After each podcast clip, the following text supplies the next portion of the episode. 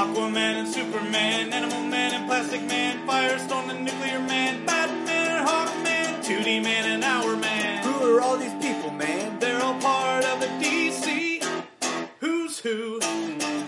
Ultra Boy and Booster Gold, Lightning Lass and Hippolyta, Phantom Stranger, Etrick and Arisia and Woozy Winks. Hey, hey, hey. What? What about that one guy? What guy? Mr. Pretzel, Mr. Lipstick, Mr. Mitzelfuzzle?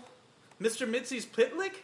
Yeah, him. He's also part of the DC Who's Who. And welcome to the 13th episode of Who's Who in the DC Universe, a proud member of the Fire and Water Podcast Network. I'm one of your hosts, the Irredeemable Shag, and along with me, as always, is my co-host, the esteemed Rob Kelly. Now, folks, what we wanted to do here was basically we- we're putting together a love letter, a a isolation slash quarantine present for David Ace Gutierrez. So this is it for you, David. Long distance dedication. I am very excited. This is going to be the first Sunday in 2020 that we're not going to get an angry text from him that we didn't do Who's Who. It's very, really looking forward to it. Uh, well, that'd be lovely. That will be a, that'll be a nice change. It'll make for a very nice change. So, how are you Uh, doing, buddy? I'm I'm doing okay. We're holding up all right. Uh, we're literally holding up, and we're all holed away in our in our apartment here. Uh, no, we're we're doing all right. And we're working from home. We have all the stuff in the dining room and and whatnot. We've talked about that over on our Meanwhile shows. But uh, yeah, this is uh, this is a crazy crazy world we're living in. Well, I'm just glad that this issue of Who's Who came out before uh, Batman did their Contagion story because I really didn't want to have to cover that in Who's Who. So, I can't wait till they get to that on Nightcast. oh my goodness. so we've got some good news since the last episode. Uh, a couple cool things. First off, we are now available uh, the show on Spotify, Stitcher, and Google Podcasts. So if you're not the world's biggest fan of Apple Podcasts or iTunes or whatever you want to call it, you can find this via other sources now. So that's pretty great. If you do use those sources, hey, give us like a, some sort of rating or review on those. That'd be awesome. We'd appreciate it. Then uh, last time we did the Who's That episode. Now I don't really know the ratio of who listens to just Who's Who and who may, may listen to Who's That or skips Who's That. If you skipped last issue of Who's That, where we covered who did we cover, Rob? Uh, who did we did? Oh, of course, Ultra. I was thinking about Captain Fear. No, we we covered Ultra, the multi alien. I just wanted to hear him say it, folks. Anyway, uh, on that episode, we announced we were doing a contest, or not a contest, but a poll where we were asking our Patreon subscribers to pick the next episode of Who's That and who we're going to cover. And congratulations to Dr. Occult. Dr. Occult won the poll with 42% of the votes. Uh, for those of you at home who voted, what is wrong with you people? you were it was clearly heavily weighted on the hot chick starfire. You were supposed to vote for her or balloon buster. That's who i wanted to win. Like nightmaster and don caballero and dr occult those were just a ruse uh, just to, throw you off but oh well i guess uh, edward barreto's uh, dr occult's just too beautiful to, to be ignored I, I was genuinely shocked that not only did he win, but he won by a lot. so uh, so we will cover dr Cult, but i promise you we will do starfire and balloon buster on a future episode because i love those two things uh, so much Starfire should have campaigned more in the Rust Belt. That's all I got to say. And by the way, we're not talking about the Teen Titans Starfire. We're talking about the no, the, no, right. The other t- Dr. Ange is excited, but that's Yeah. about it. Yep. so, um, so we are co- here to cover Who's Who number thirteen, which is the bad guys issue. In fact, it says "Wanted DC's deadliest villains" across the top. And as I was doing this research, because you know, Rob, I always say, you know, for more on this character, watch, you know, the Flash TV show or whatever. And one of the things I realized is that, in, as near as I could tell, I mean, maybe I'm off, but but every single entry in this book, with the exception of two, every single character in here has appeared in a TV show or movie nowadays. That's just how far the penetration of DC stuff has gone. It's insane. Every single one of these characters has appeared somewhere. Even the freaking Dark Circle have made appearances in cartoons and stuff. Uh, the only two characters that apparently haven't is the, the dual entry for uh, Siphon and Dreadnought, and really, I mean, that's not okay. That makes sense. Uh, and then the other one is King Snake. But even King Snake has apparently been alluded to on the TV show Gotham, so that's kind of almost there. So that's pretty impressive. That's that's amazing. I mean, it isn't really now because there's so much, but it, certainly when this book was published, that that would have been unheard of. Right, shrapnel for goodness sakes been on television. That's insane.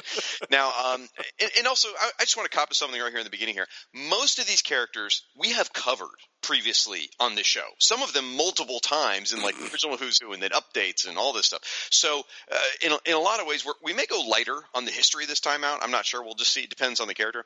We're, but we're definitely going to focus on the art. So because I just don't want to go, hey guys, you know, here's the 15th time we talk about you know Joker and the acid and all that. It's like okay, we get it. We know how the Joker came to be. There's a freaking movie. Anyway, I feel um, like we've been building to the day when the episode of Who's Who, where the feedback is longer than the main segment. I think maybe we're getting there. it could be. It could be. Now, also, I just want to remind you guys, uh, it, since we did this, uh, you know, just a few months ago, we had the demise of the Comic Book DB website, which was my primary source for research and history, and that's how I used to do a bunch of gotchas at Rob. Where I'd be like, "How many appearances do you think this character has made?" You know, that's all gone now. So there are other sites out there, and when we get into the beloved feedback, we'll talk a little bit about that. But uh, it, it, getting a lot of the details a little bit harder now than it used to be. But we really need to take a second to thank our sponsors, Rob. So quit quit all this jibber jabbering. Let me get to it, uh, folks. This I apologize. This episode of Who's Who is sponsored in part by InStockTrades.com. InStockTrades is your best online source for trades, hardcovers, and other collected editions, all for up to 42% off with free shipping for orders of $50 or more. So what'd you bring, Rob? All right. Well, of course, based on one of the entries uh, in this very issue, I have Justice League of America: The Silver Age trade paperback volume one. It reprints Justice League of America numbers one through eight, Mystery in Space number seventy-five, and Brave and Bold twenty-eight and thirty. It's the reissue with the new covers by Michael Cho, and it's got this great shot of the Justice League, and they're all smiling and looking happy, and everybody's flying. It's wonderful, and of course, it features among other villains Starro, who appears in this issue. Uh, yeah, it's three hundred and twenty-eight pages. It's by Gardner Fox and Mike Sekowsky. Normal price nineteen ninety-nine. In stock trades price eleven dollars fifty-nine cents, forty-two percent off. Justice League goodness, you can't beat it. Justice League of America, Silver Age, Volume One. Now those covers are beautiful. I mean, they Yeah. look, and, and I'm I'm always a little hesitant to do this because I don't want to like be rude to an artist by comparing them to another artist, but they all look a little kind of Darwyn Cooke esque, wouldn't you say? Yeah, no, they have a yeah. I'm uh, yeah. Michael Cho, Darwyn Cooke, uh, J. Bone. They have all have kind of similar styles. Uh, There's no doubt about that. So that's definitely intended as a compliment, just so you know. Yeah. It's- oh, it's- yeah. They're they're beautiful. I lo- I wish you know th- there are different artists that have like collections. I wish Michael Cho would get one of those of like his DC Comics covers because I think they're beautiful. Oh, that would be nice. Yeah. Okay. So, also in keeping in theme with this issue um, of, the, uh, of Who's Who, I picked Marvel Superhero Secret Wars um, Activity Book Facsimile Collection Trade Paperback. That's a ridiculously long title, but what this is, uh, and, and honestly, I found it in stock trades, and I just had to back into a reason because I just wanted to talk about it. Uh, this is a book collecting not Secret Wars. You've all read that already. It's collecting all the kids' activity books you could buy. Dude, it's no way. I had these things. It's amazing. So here's how. Here's the thread you follow. This is the villain issue, right? Of Who's Who. Well, where can you find a whole bunch of Marvel villains in one place? Oh, Secret Wars. Okay, there. I, I made it work. So I'll read the description to you. This is great. Love Marvel's classic Secret Wars story, but wish it was a little more interactive? Well, this is the book for you. Discover or rediscover the unbridled joy of being a child in the 80s with this awesome replica collection of tie-in coloring books, sticker albums, and stamp books. It's got adventures, it's got games, it's got puzzles, it's got posters, it even has stickers. And then it says we've replaced the original stamps with stickers in our version, no licking required. Dig out your crayons and indulge in some unadulterated Secret Wars fun. And it collects uh, the different Secret Wars. They, they're basically coloring books. Again, The Crime of the Centuries, Escape from Doom, uh, Secret Spider-Man Shield, Tower of Doom. There's sticker books and stamp books. It's got posters. It's so cool. Oh my god! Uh, when I saw it on uh, In Trades, I just lost my mind because the one the one that they use for the covers is gorgeous close-up shot of Doctor Doom's face and stuff. I had it growing up. So again, it sort of fits thematically with villains. You know, we'll go for that. Page count 160 pages. Uh, colors. It's, it says partially in color, so you can color it. Get it? Get it? Uh, normally retails for 24.99. You can get it in stock trades for 42 percent off. So it's only fourteen dollars and 49 cents. Uh, this thing looks amazing. So Two things. Two things about this. One, Yes. I've never heard of it. Uh, I've literally never heard of this thing. Uh, and two, I will be really upset if Sean and Greg don't cover this on their Secret Wars podcast. They totally should. They totally should. Uh, if if if you go out to Secret now, Rob will include the links in our show notes. Go out and click the link to see this book, and once you see the cover, I bet some of you are going to go, "Oh my god, I had that!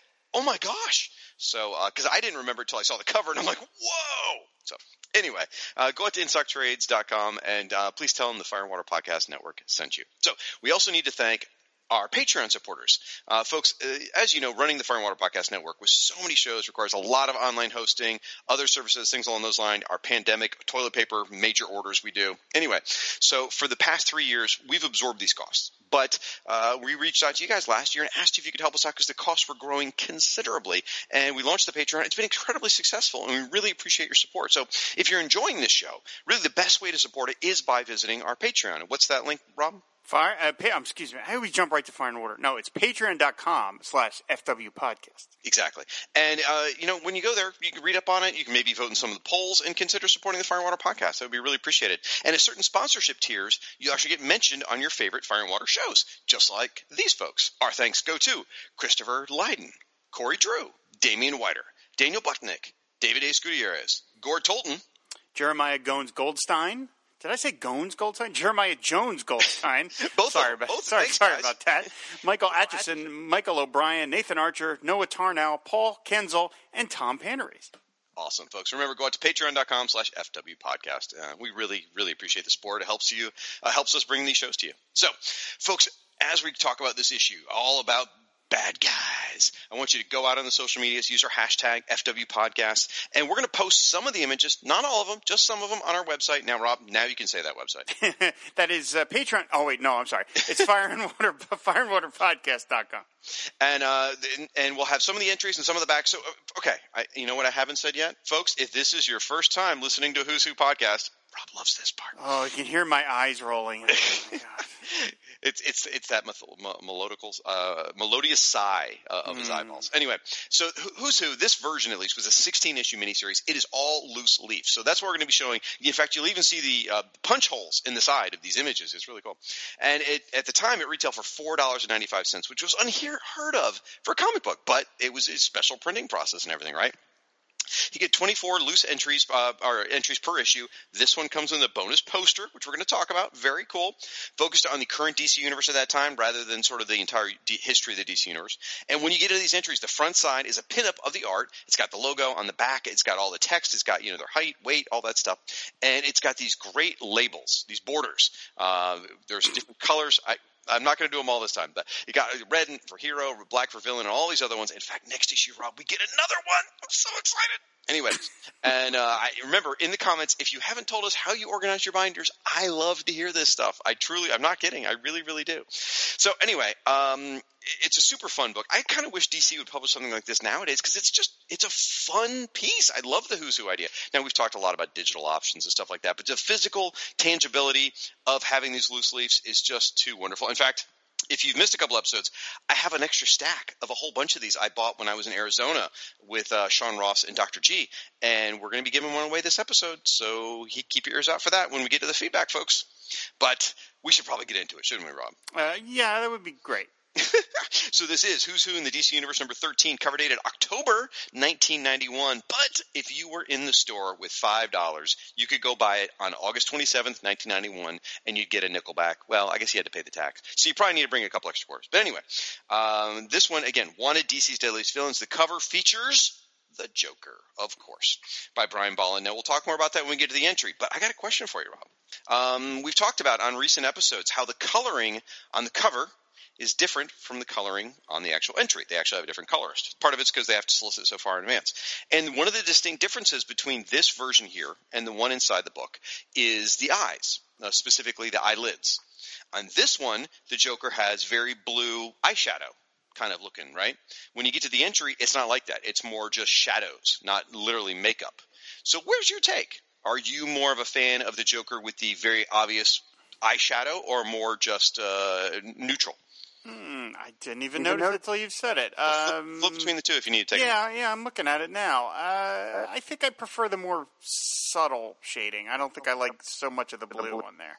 I agree. I'm the same way. And, and you know what brought this to my attention was some of the comments a few months ago where they pointed out uh, one of the one of the uh, listener feedback pointed out how there's a disturbing trend in comics, especially in the 90s, where put we were talking about Roxas, uh, where you, you put makeup on a guy and it's supposed to denote that they're crazy, that they're absolutely a bad guy, and things like that. And that's really, uh, you know, that's kind of offensive to some of the folks in the LGBTQ plus community.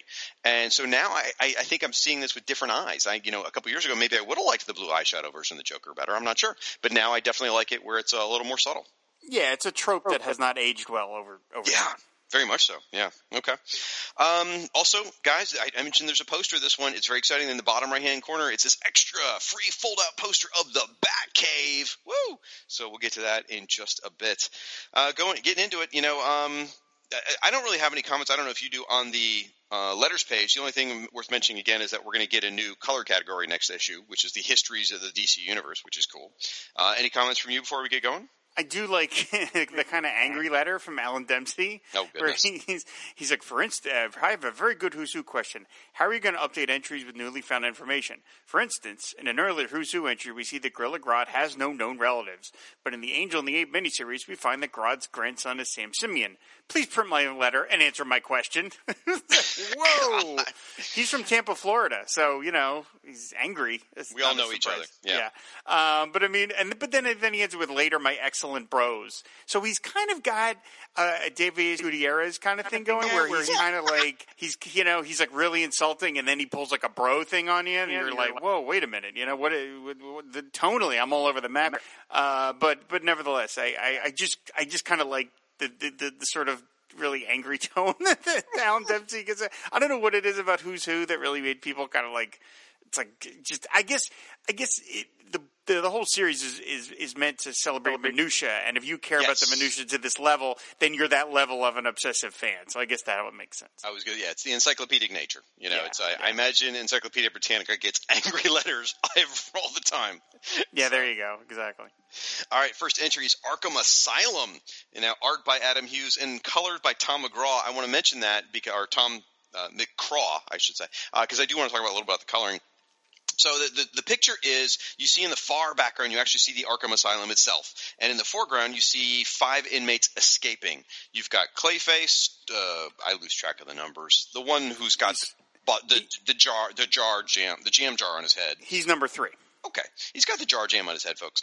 Then the other Clayface, which is the girl, which is actually uh, Four. I didn't think she was alive, but okay. Then you've got Killer Croc. Then you've got Two Face, and then you've got the Joker. And the Joker's actually dressed in a surgical doctor's outfit, and the Joker's looking right at you, and he's actually opening the gates. Now, it is worth mentioning they're all sort of looking up, almost in a JLI kind of pose. But uh, that didn't occur to me till this very moment. But anyway, um, I have lots of thoughts here. But Rob, start. What do you what do you think of the art on this one? Well, it's Adam Hughes. Uh, we should. I don't know if you said that. It's Oh, Adam I, Hughes. I think I did, but okay. Okay, it's Adam Hughes, and he signs it uh, on the Joker's name tag. It actually says Hughes upside down on the Which Joker's name tag yeah. there, which is yeah nice. Um, I think it is a. Uh, I think it's a great image. Um, I, I think it, it's uh, I- it's moody and sad and also crazy. Uh, and this is not an, in any way an insult to Tom McCraw, the colors, but it is printed way too dark. Yeah, um, it that's is just. why- I mean, yeah. it is really and. Uh, and I don't know whether this was the work of Mr. McCraw, but coloring Arkham, As- like the, the, the, the topography, the use of Arkham Asylum on this piece is almost criminal. I think it's so bad. I think this image is great, and then the, the, the lettering is just, I, I, I'm stunned of how kind of bad it is. And Oh, you mean the logo?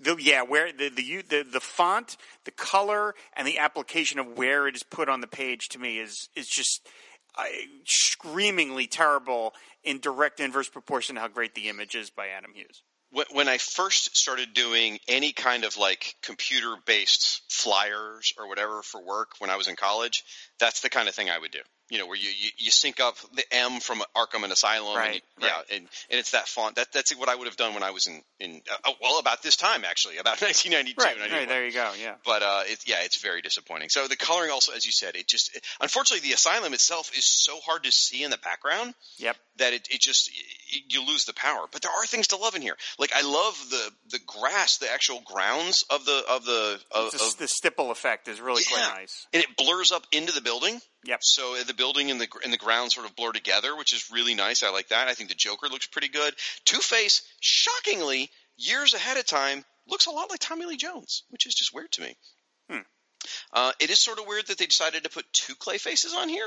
Uh, You know, I, I think one could have been enough, and then you put maybe the Scarecrow or somebody else. I, I don't know. Yeah, that's interesting. Yeah, I don't know why. Yeah, why Yep. like not the Riddler or any. Right, there's like 40 million other villains to pick from. And, and Killer Croc is and- and on the front and the back really subdued. Like he, he doesn't he doesn't look very lizard. He just he looks kind of like he did when his very first appearance when he was just you know a, a ripply skin kind of thing. He doesn't look right. he doesn't look very lizardy to me.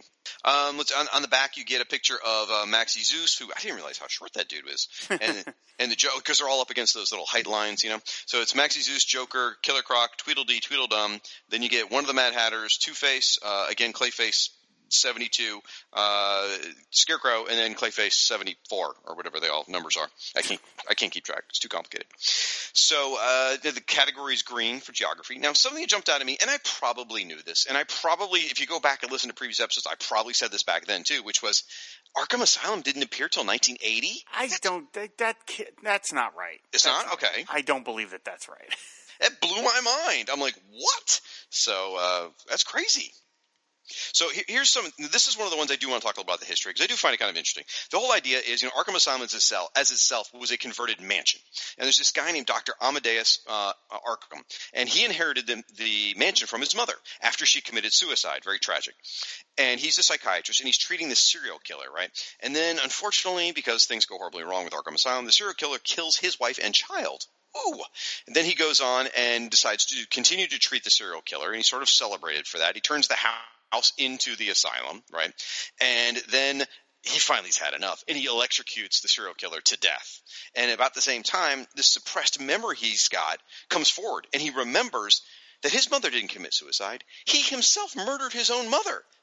Ooh, crazy. And then he gets locked up in his own asylum. So he's there for you know it, it, it's all creepy and sounds like a horror movie, but it is sort of appropriate though for Arkham Asylum. Now I don't know when all that was necessarily revealed because this is published here. Uh, this 1991 Who's Who is published two years after Grant Morrison's Arkham Asylum. So I, I've got it. It's on my shelf. I bought it when it came out. I've, I've got Mr. Morrison to sign it. I just haven't read it in 20 years, so I don't remember if it was revealed there or revealed somewhere else. But it is a really kind of fascinating history. It's really interesting. All right, two things. First of all, I just looked it up. Bat- Arkham Asylum first appeared in Batman number 258, uh, written by Denny O'Neil. And Okay. that that's actually, I know that's right because Denny, I know, 1974. Okay. Uh, I know that Denny O'Neil is the creator of Arkham Asylum, so that makes sense there.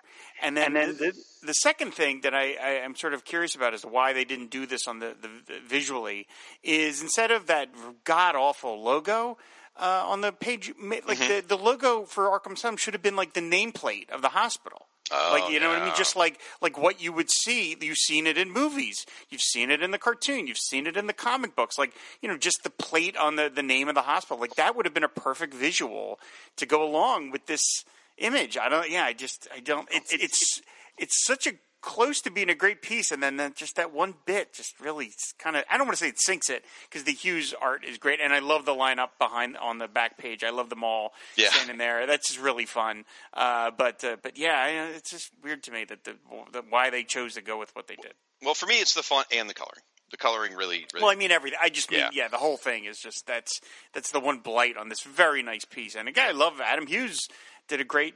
I, the artwork is great. I just love his his the the interpretations. I like how Two Face looks kind of. Eh, you know, he's he's he's all right. He's getting out, but he's not that thrilled about. I like how sad they all. Kind he's not wearing a jacket. cool. I don't know if I've ever seen Two Face without a jacket. What do you mean he's not wearing a jacket? No, he's he, it's casual work day. He's only got the shirt and tie. Two Face. What are you talking about? He's got his Oh, purple sorry. and orange jacket on. I'm sorry. The lineup on the back. I'm Oh, in the back, in the back. I see what you're saying. Okay, yeah, yeah, you're right. yeah. It's Friday. That, It's at casual Arkham Friday. Asylum. It's yeah. Arkham for him. Like, so for more on Arkham Asylum, you know, a million places. You can watch, you know, you can watch freaking movies. You know, you can watch cartoons. You can play video games based on this thing. Or more locally, you can listen to the Nightcast here on the Fire and Water Podcast Network. Or our friends have the also have the Overlook Dark Knight podcast over on the Fortress of Baileytude, and you know, pretty much anywhere you're interested. Did and I don't know if I mentioned it. This one's written by Mark Waid. All right, we spent a lot of time on that one. We should go to the next one. It is Blackfire uh, by Art Adams, and now, if the last one had any, you know, some criticisms we had about that one, this one is just knocks it out of the freaking park, dude. This one is uh, just stunning all the way around. The coloring's perfect, the line work's perfect, the logo's a bit brilliant. Now, every Art Adams piece, I don't think we've had a miss by Art Adams in this thing, but if, if you don't remember Blackfire, guys, she is the sister of Starfire from the New Teen Titans from Tamaran. So she is standing there. Uh, she's got her leg propped up on on her own logo, and she's got, you know, of course, she's hot and sexy, so she's got really long, sexy, voluptuous legs. She's got giant heels, and she is blasting just above the camera, and she's got this sort of malicious smile on her face, and uh, she's got the overly complex George Perez costume that very few people can handle, but Art Adams can. In the background, you see there's a statue of Starfire because you know she's a princess of Tamaran, and Starfire's head has been blown off, which I love. And then in the background, you got like some tech and stuff, and you got you see some cool planets, and it's just it is a beautiful, beautiful piece. I, I'm in love with this. Oh, and the logo, the logo is actually her name, Blackfire, made out of, carved out of stone. So I love this. Yeah, no, I love this piece. Uh, it's typical uh, Art Adams anatomy, Anatomy that makes, makes no, no sense. sense. Um, but it's fantastic. It just it's sexy and gorgeous in its proportions that no human could possibly have. That is but it doesn't matter because it looks fantastic. And it, it's funny. Um, it, it, what makes me wonder about these these listings about what did the artist choose to work in the logo or not? I, because I love that Art Adams has worked the logo into this piece, and I wonder was that the choice of any individual artist? Were they given that choice, or did they? Some of them say, "No, I don't want to do it," or whatever. Um, but I mean, I, I this is a beautiful piece, and I you already mentioned the Starfire's uh, head blown off on the statue. That's a great touch. Now, I I, I, I got to think at least with Art Adams, it was his choice because remember he did that New Gods one, uh, or maybe it was Kalibak or whatever. But it was uh, like the logo was carved like a wood totem. Remember? Right, right. That- I mean that. So this is not his first time putting amazing uh, logos in there. But I mean, if somebody knows how to work a Who's Who's page, it was Art Adams. This is beautiful. And yeah, you're right. The anatomy's all screwed up, and he is part of the inspiration which drove the crazy anatomy and image. I mean, he's part of Yeah. the problem, guys, because he was so good. But he's able to pull it off. So Yeah, she's she's six two, one hundred and forty pounds. that's that's pretty thin, everybody. well, the way Art Adams draws her, she is that thin. Yeah, no, it's completely yeah. It, it, it, it, that that that that that height and weight makes sense when you look at the drawing. Yeah.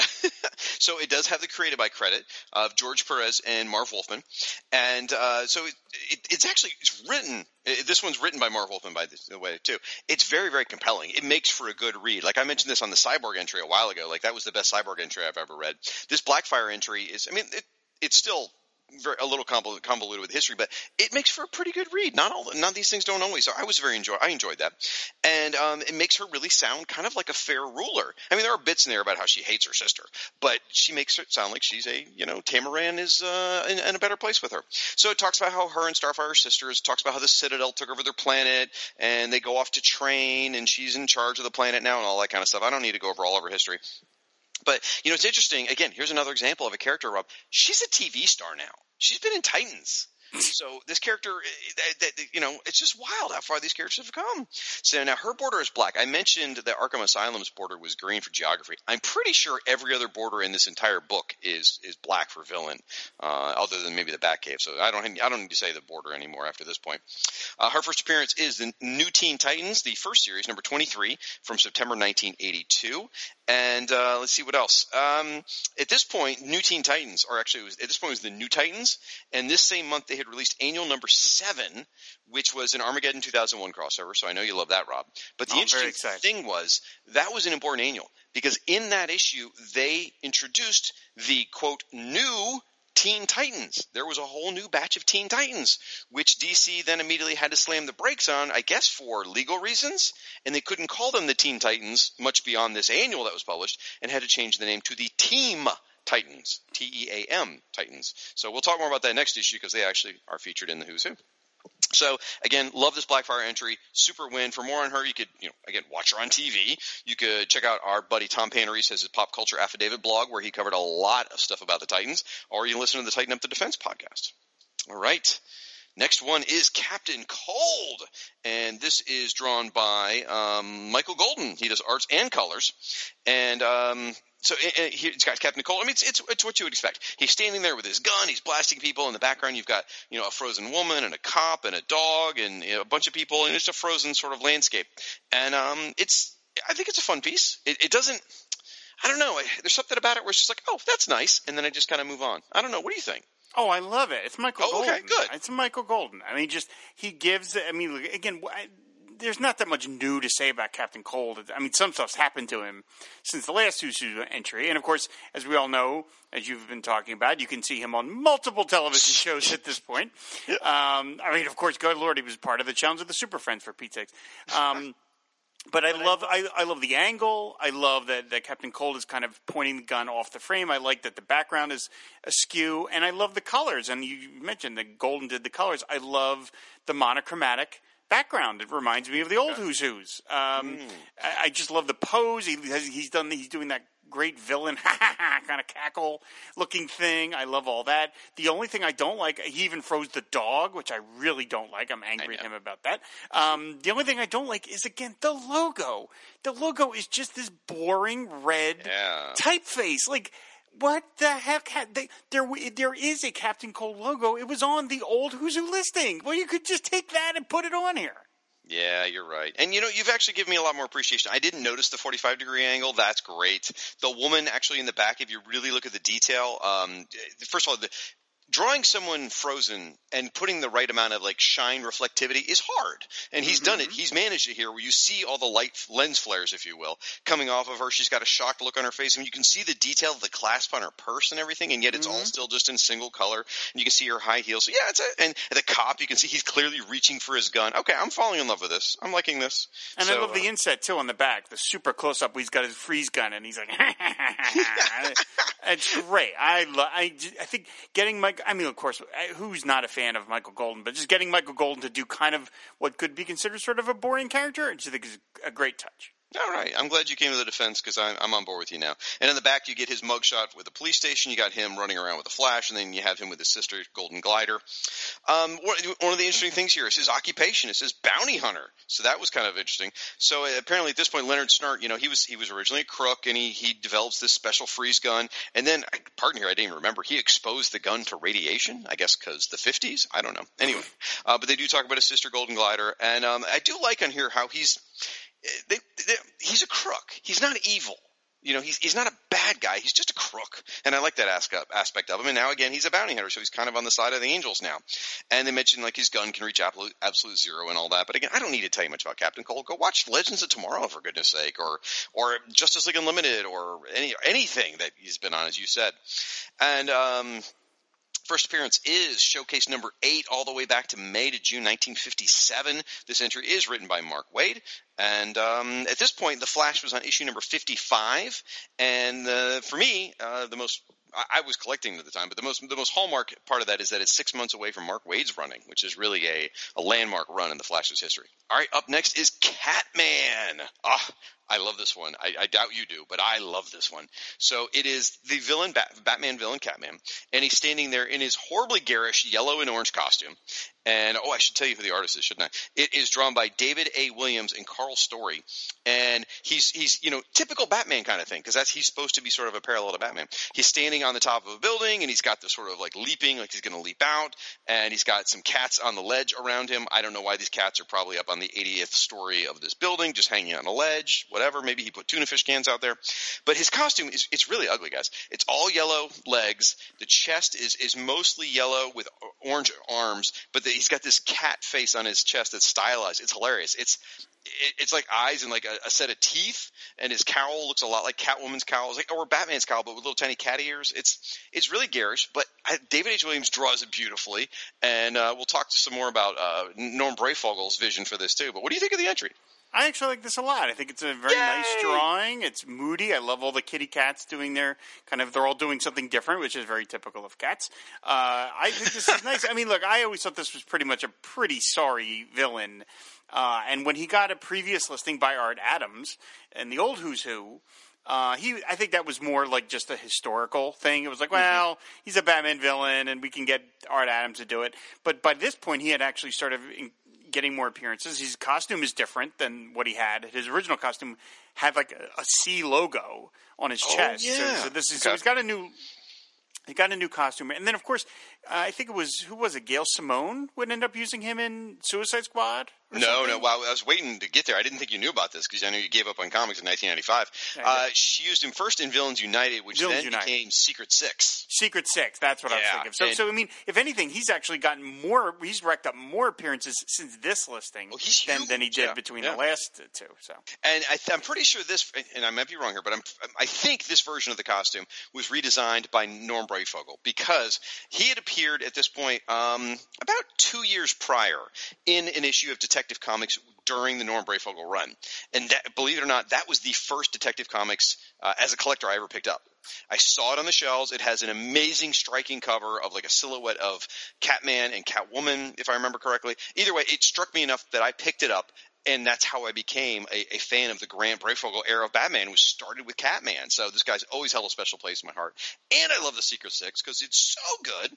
So uh, the gist of it is, uh, he's a big game hunter, and uh, he lost all his money, so he decides to become a costume criminal, uh, or he could become a hero or a criminal. He decides to become a criminal because it's more fun, and to make money, and he wants to hunt Batman because he likes to hunt. Right?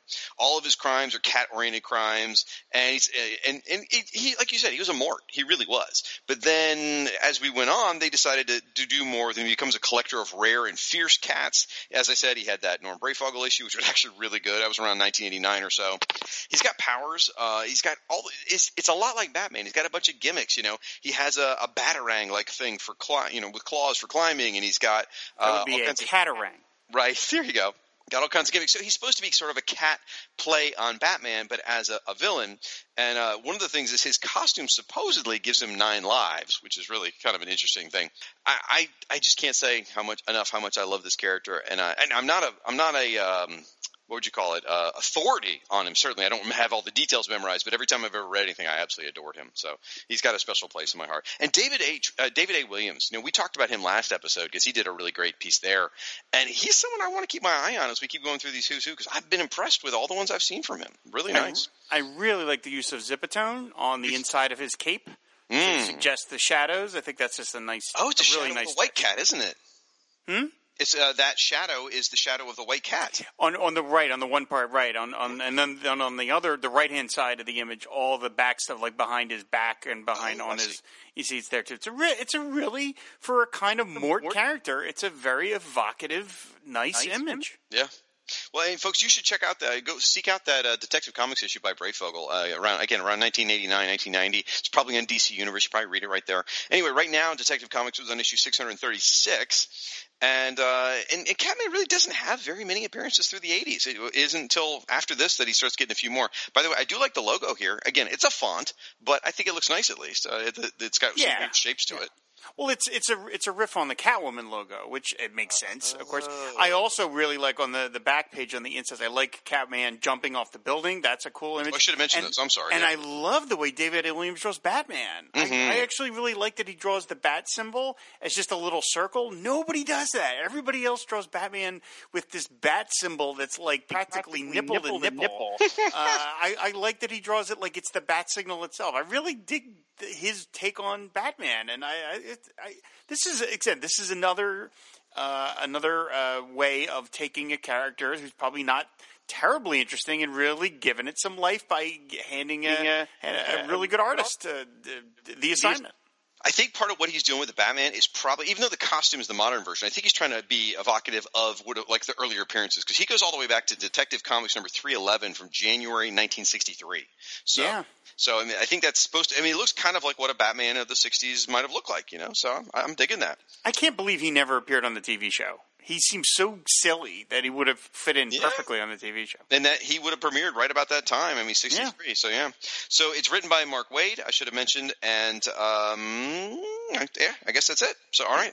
Oh, um, if you want more on him, you should check out again Villains United, um, Secret Six. Uh, you might even want to listen to the upcoming JL May because he might be mentioned in some of that. So. All right, up next is the Dark Circle, and boy, they got they, they ran the toner out on this one when they printed one. This one, folks, there's a lot of black ink on this The thing. well named Dark Circle. so what you've got is basically a bunch of people in dark purple cloaks who you can't see anything on their body because their body's all either black or dark blue, and they have a mask on which is all dark black or blue, and it's got basically a a, circle on it, and they're all standing sort of on a space back, uh, backscape with a red circle around them. And of course, you got the Legion of Superheroes logo. Uh, and this is drawn by Chris Sprouse and Joe Rubinstein. And what do you think?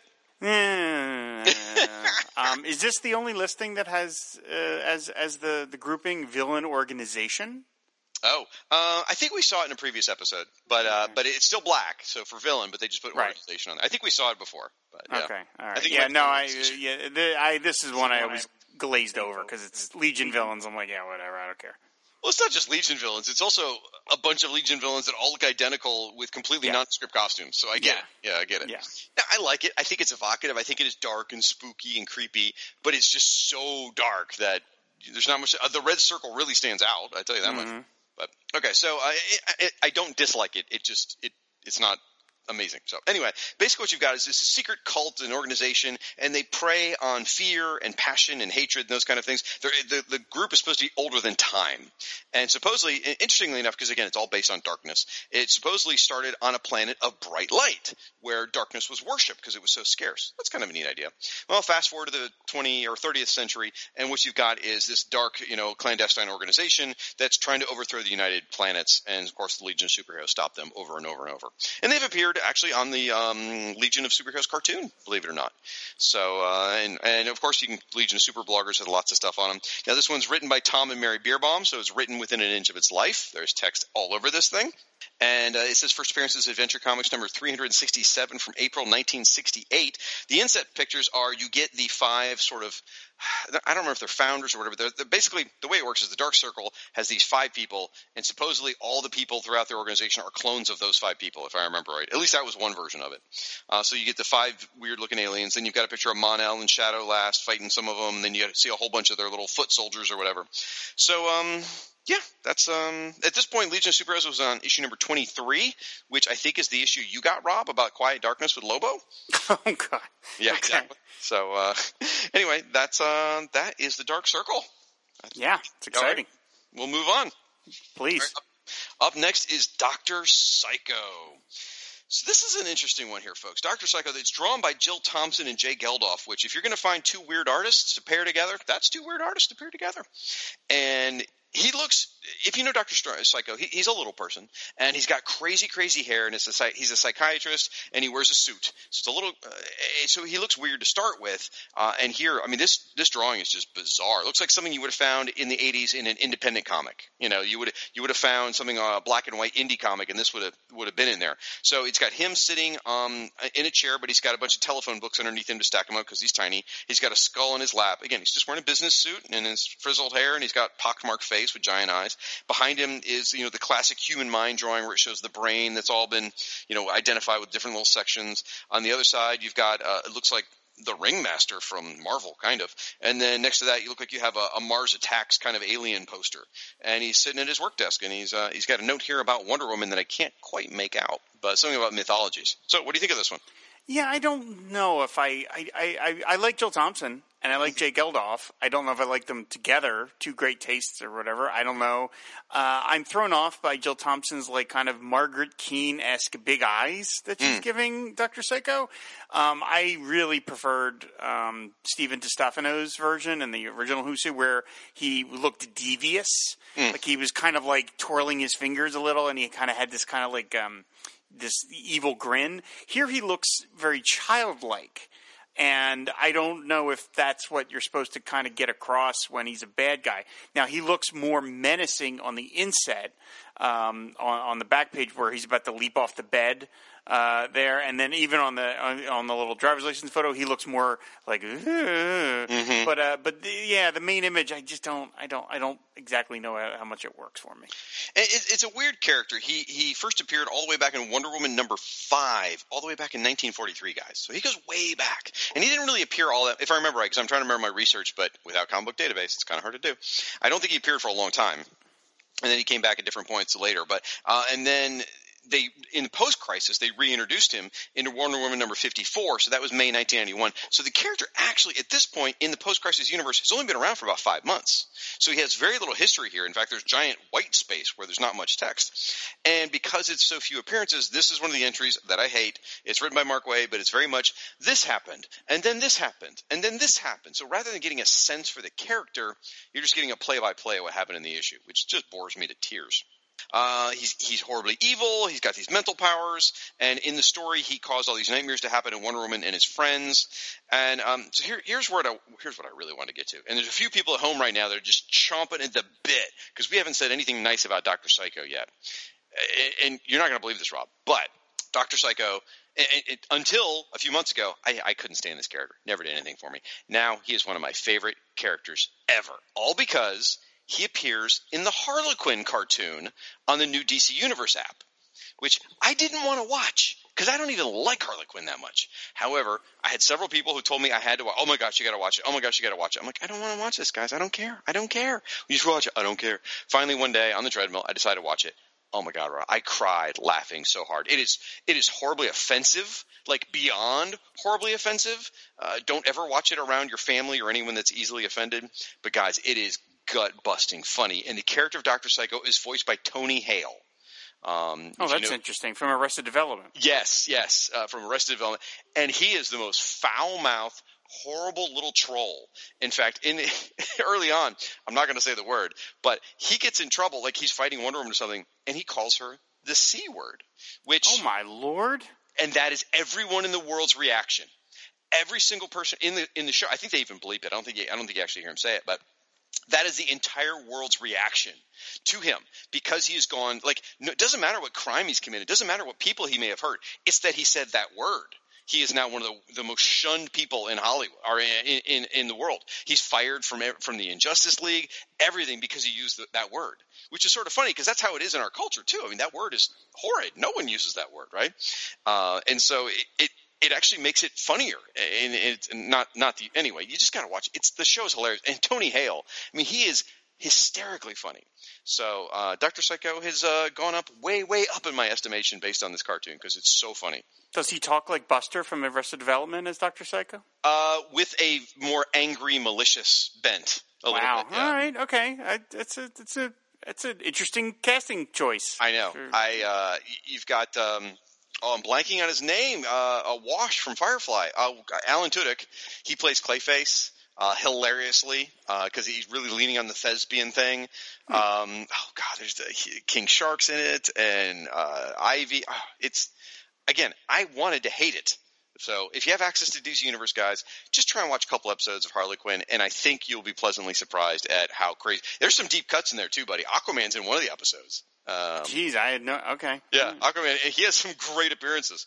Anyway, uh, Wonder Woman is on issue 59. We're going to be this this this is going to be the longest episode ever, and I thought it was going to be the shortest one. Anyway, uh, Wonder Woman is on issue 59 at this point, so they're right in the middle of War of the Gods. Those lucky fellows uh, at the same time this Who's Who's on the shelf. So, all right, up next, Eclipso by Keith Giffen and Stephen Mitchell. Again, sucking all the black toner out of the printer in this one, guys. Um, it is it's, it's Keith Giffen, so you know there's a lot of shadows, and it's Eclipso, and he is leaning up against a building, I guess, and he's got a malicious look on his face, and it's it's the standard Eclipso costume, like the historical one, done in a very Keith Giffen sort of bent from this period. Um, what do you think of it? Uh, I, we've already gone over this. This- I, am not. A, I'm not a fan of Giffen and his, Munoz year uh, style. So I like Eclipso. He's incredibly goofy looking. But uh, yeah, this one doesn't do much for me because I'm just. It's just. It's just to me. It's like ugh, it just doesn't. Keith Giffen doesn't do much with this. Yeah, sadly, it doesn't do much for me because it's Keith Giffen trying to do the classic Eclipso. Now, fast forward one year from this Who's Who, and you're at Eclipso The Darkness Within, which is where Bart Sears completely redesigns Eclipso, and you can see some really cool images by Giffen, if I remember correctly, of Eclipso around that era that look great when he's trying to do that version of Eclipso. But here, this one just this one's a miss, unfortunately for me. Uh, on the backside, though, you get you know his mugshot, and you get. Uh, Bruce Gordon, you get the Phantom Stranger, and you get a close up of the Black Diamond. Uh, I, I don't hate it. It just it doesn't do it doesn't excite me, and I love Eclipso, especially the uh, Darkness Within era. So Uh, the gist of this is, you know, uh, Bruce Gordon goes to a South Pacific island to watch an eclipse. There, he's attacked by this crazy shaman who's in the Eclipso outfit, and uh, Bruce is scratched by this black diamond during the eclipse, and now he uncontrollably transforms into Eclipso, this evil, evil entity who's uh, very, very savage, and he's evil, and he's got this black diamond, and he blasts things with it. Anyway, by this point, uh, or at least at some different points in their history, uh, he would transform into Eclipso. Other times, Eclipso would would come out of him, and they'd be two separate entities. Um, again, where there's not a lot going on with Eclipso at this point. His most recent appearance before this was that Phantom Stranger miniseries. You may remember. But and you see Phantom Stranger on the inset there. Yep, exactly. So he hadn't done much since then. Uh, and again, one year in the future, you get Eclipso Darkness Within. So he was the big thing for the whole summer. Um, that's, I mean, that's kind of Eclipso in a nutshell. I, I love the character, um, but this one's mm, not my favorite. For more on him, you could check out DC OCD, where they cover the Eclipso Darkness Within um, uh, uh, event, and they had an incredibly dashing, handsome co-host on that episode. Um, you might want to check it out. Paul Hicks is very handsome. It's true. He wasn't the co-host; he was the host. Damn it. Anyway, up next, uh, now, if the last one was kind of a, uh, this one, I love this one. This is the Eradicator. Now, you might be thinking Eradicator from post Reign of Superman. Not yet, folks. Hold your horses. Superman's still breathing. He's not on the ground yet. This is more the Krypton Man version of Eradicator, where he's got uh, the red tunic or the red red bodysuit and along it's sort of a, a, a, kind of a pattern going down it of yellow with kind of haywiry little wires in there, but it's it's broken. It's really hard to describe. This is going on the this is going on the gallery page. That's what we're going to do. Anyway, he, he's all in silhouette except for bits of red and bits of yellow, and his hands are full of energy, and he's floating in the air in front of one of John Byrne designed Kryptonian you know structures. And the art, by the way, is by Dan Jurgens and Bob McLeod. I'm in love with this drawing. So you you, you tell me what you think here. It's a great design. I love the costume. Uh, it's great art by Dan Jurgens and Bob McLeod, as you mentioned. I love the inside on the back, just his his little black face. I think that looks really cool.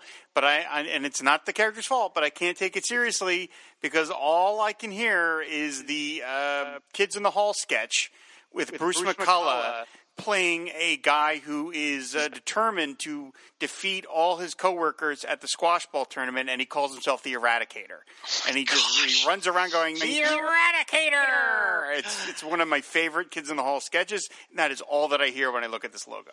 Wow, that's a super deep cut, bro. You're welcome, everybody.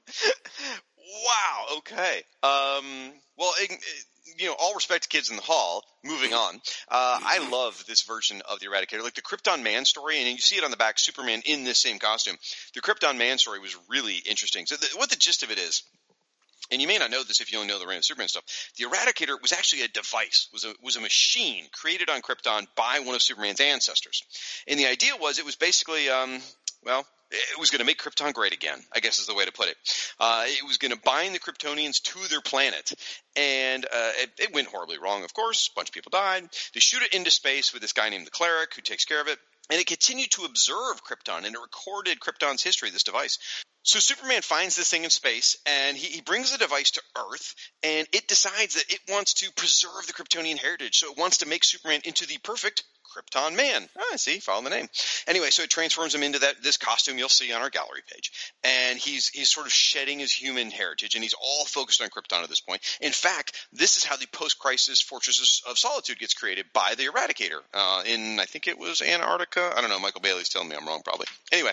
Um, and and you'll like this bit, Rob. Uh, so of course, you know, Superman rejects the Krypton Man stuff, and he, he he separates himself from it, and then eventually the Eradicator gets thrown into the sun, and it comes back out in a humanoid form. Huh? Huh? You liking this? Why why why why am I supposed to like Quest for Peace, the the nuclear man.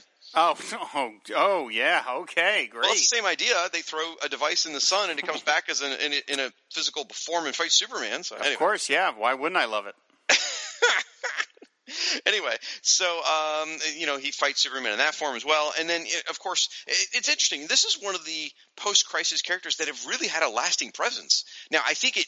If it hadn't been for Reign of Superman, he probably wouldn't have. But because he becomes one of the four Supermen and then sticks around, and I don't think joining the Outsiders really helped. But anyway, um, it, it becomes a big deal. So this is an interesting character to me that uh, hung around. So anyway, uh, at this point, the Krypton Man storyline was a few months ago, and the death of Superman, where he again, where you'll start down the path of him becoming uh, the, the, one of the Supermen, is, is still about a year away. So you are so yeah, that's where he is at this point. Now in the back, as we said, you've got the, the picture of the device, looks very John Byrne-esque. You've got Superman in the the red costume, and then you've got Superman fighting the you know black shadowy version of the Eradicator. It's really beautiful. I absolutely love it.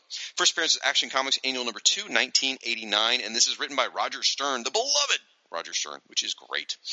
And if you want more on the Eradicators, you should, of course, check out the From Crisis to Crisis podcast, or eh, you know, follow Reign of the Superman. There was a great animated movie that came out not too long ago about Reign of the Superman, which was really nice, really well done.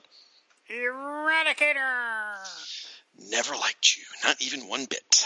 All right, up next is the Female Furies by Karl Kesel, and it is beautiful. In fact, we saw this entry, Rob.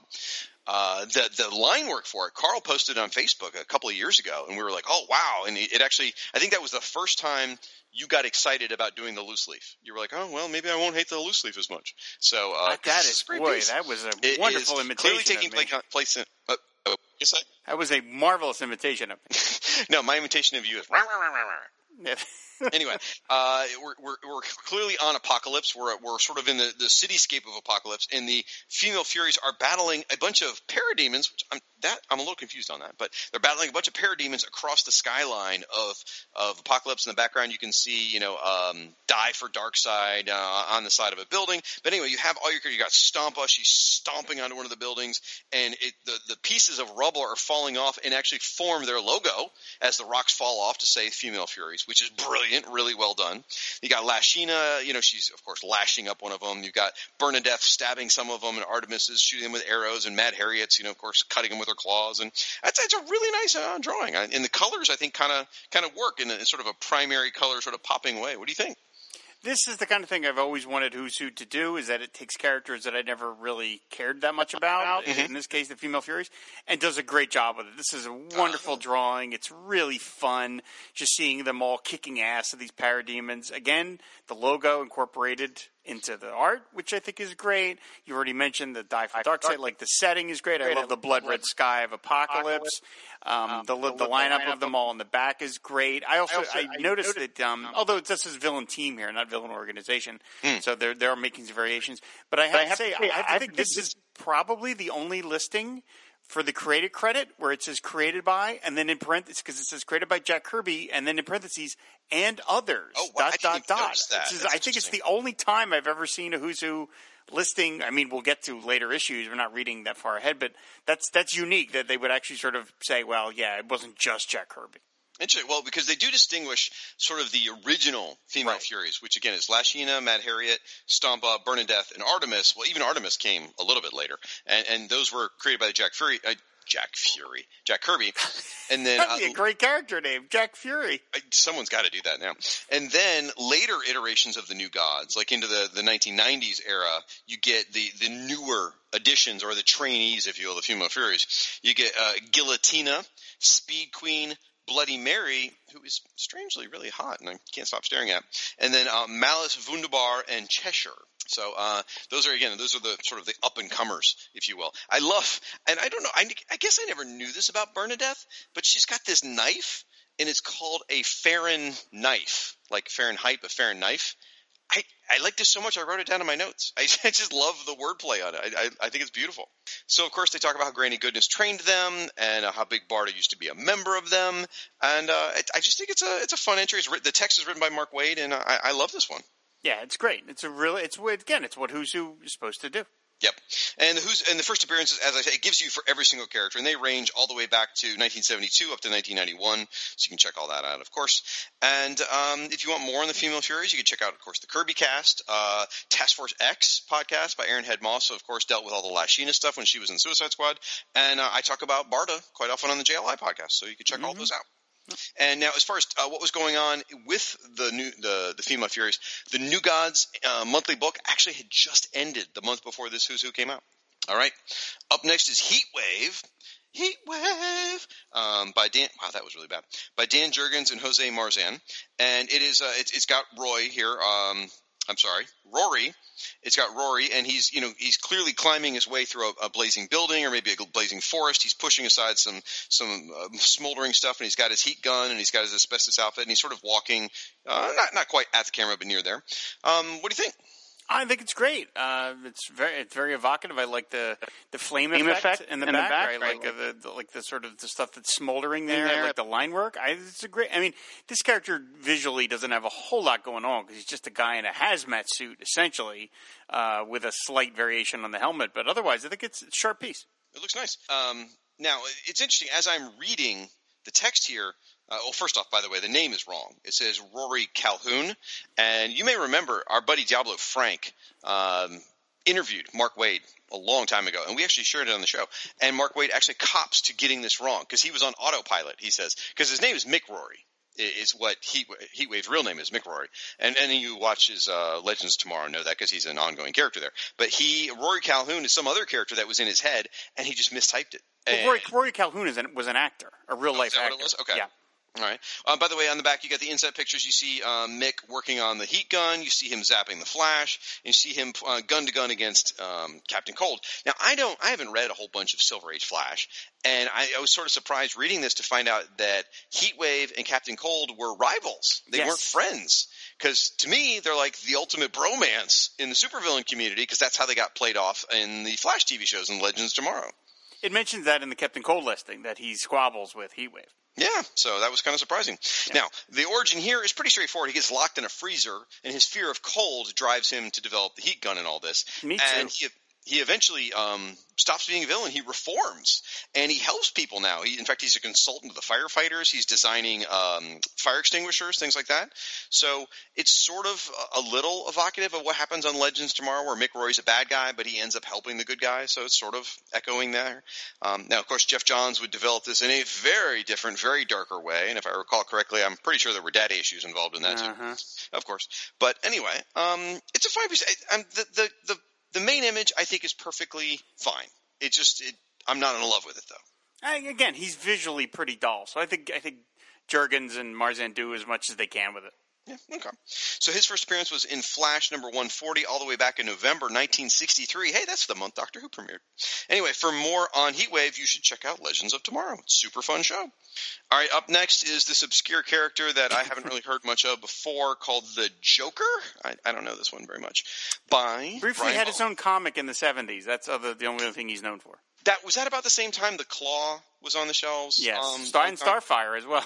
Yeah, yeah. Okay, I think I remember that series. Yeah, yeah good point.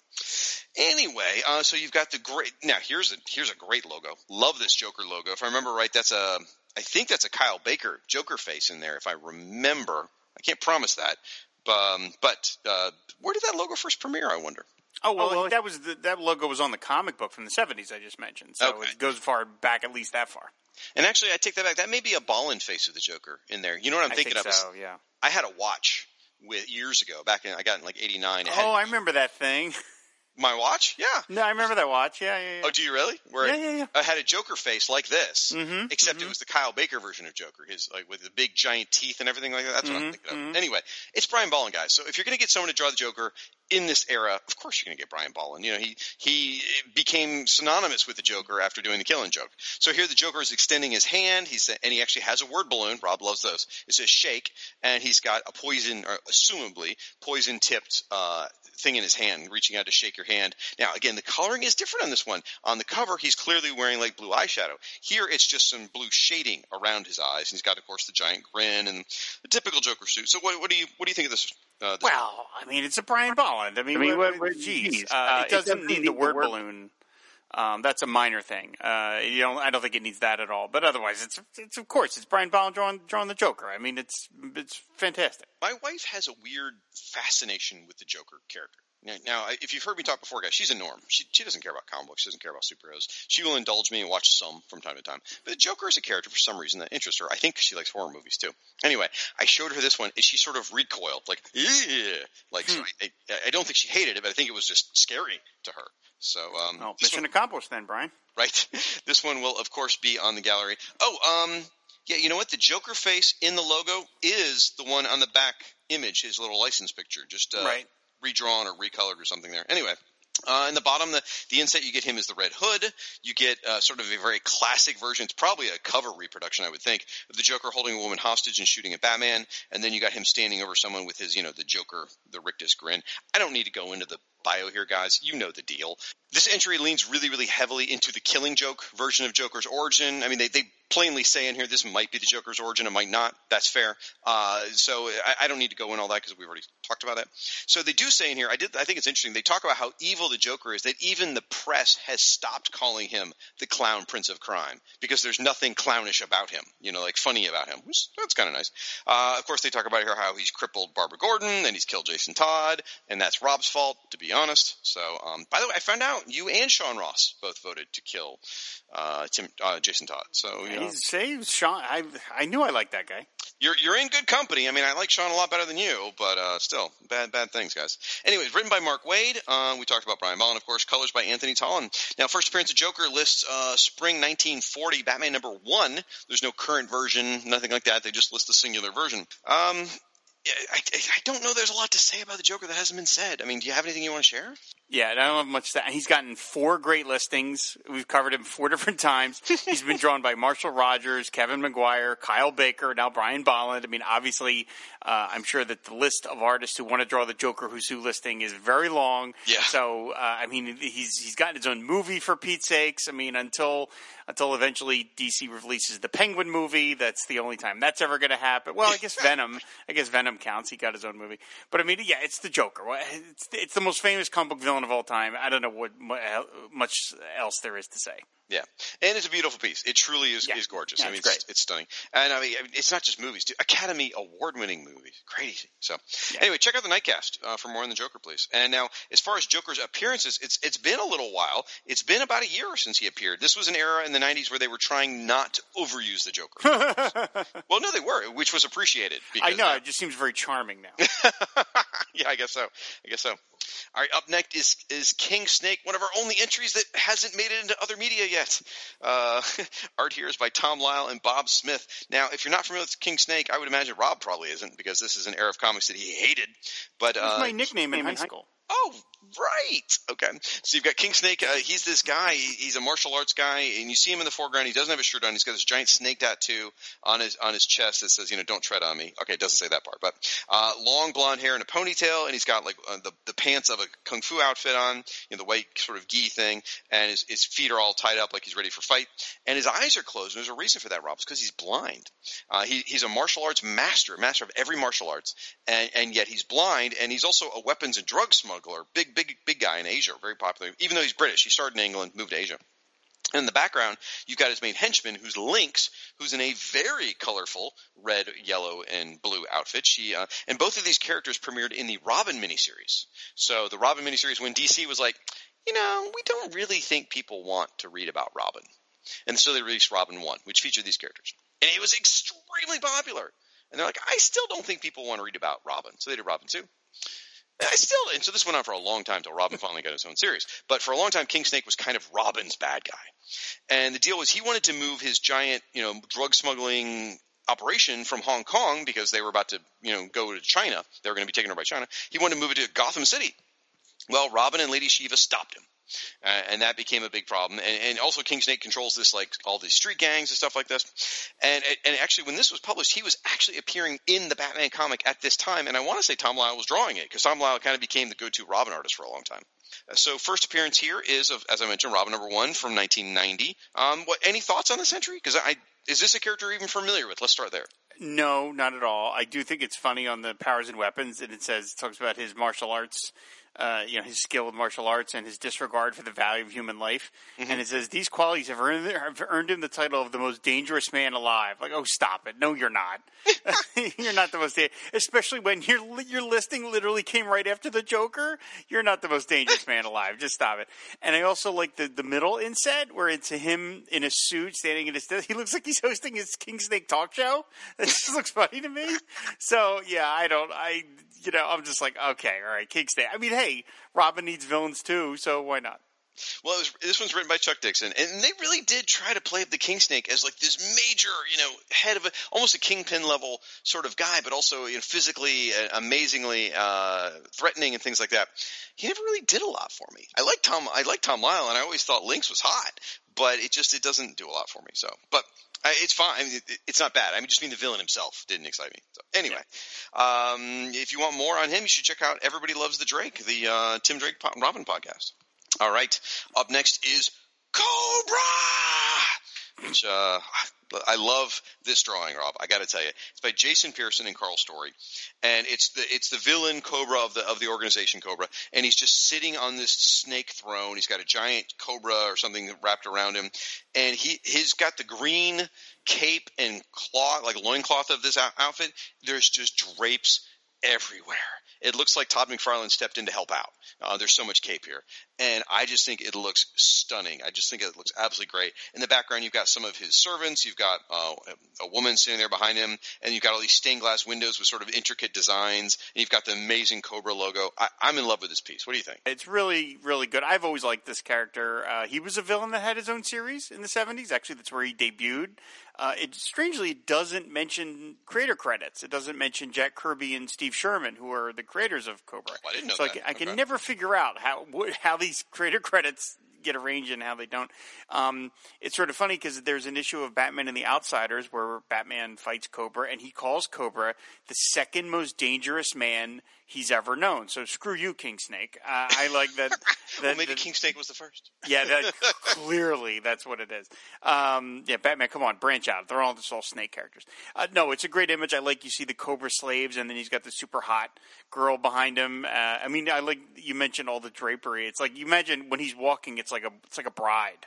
You know, so this long trail behind him. He's got to hire somebody to just carry all this stuff with him. Yeah, I always dug this character. I thought he was cool. Uh, you even see um, in one of the stained glass windows, like the little cosmic arc thing that he had in his series, because that was a whole biz, storyline that they had going on. So Is, is that yeah, the thing in the far right? Yeah, it's the thing in the far right. I yeah, figured yeah. it had to be something. I just didn't know what it was. Okay. yeah, yeah, it's really cool. It's a, it's a great piece. It, it really is nice. I, I really, really, really like this one.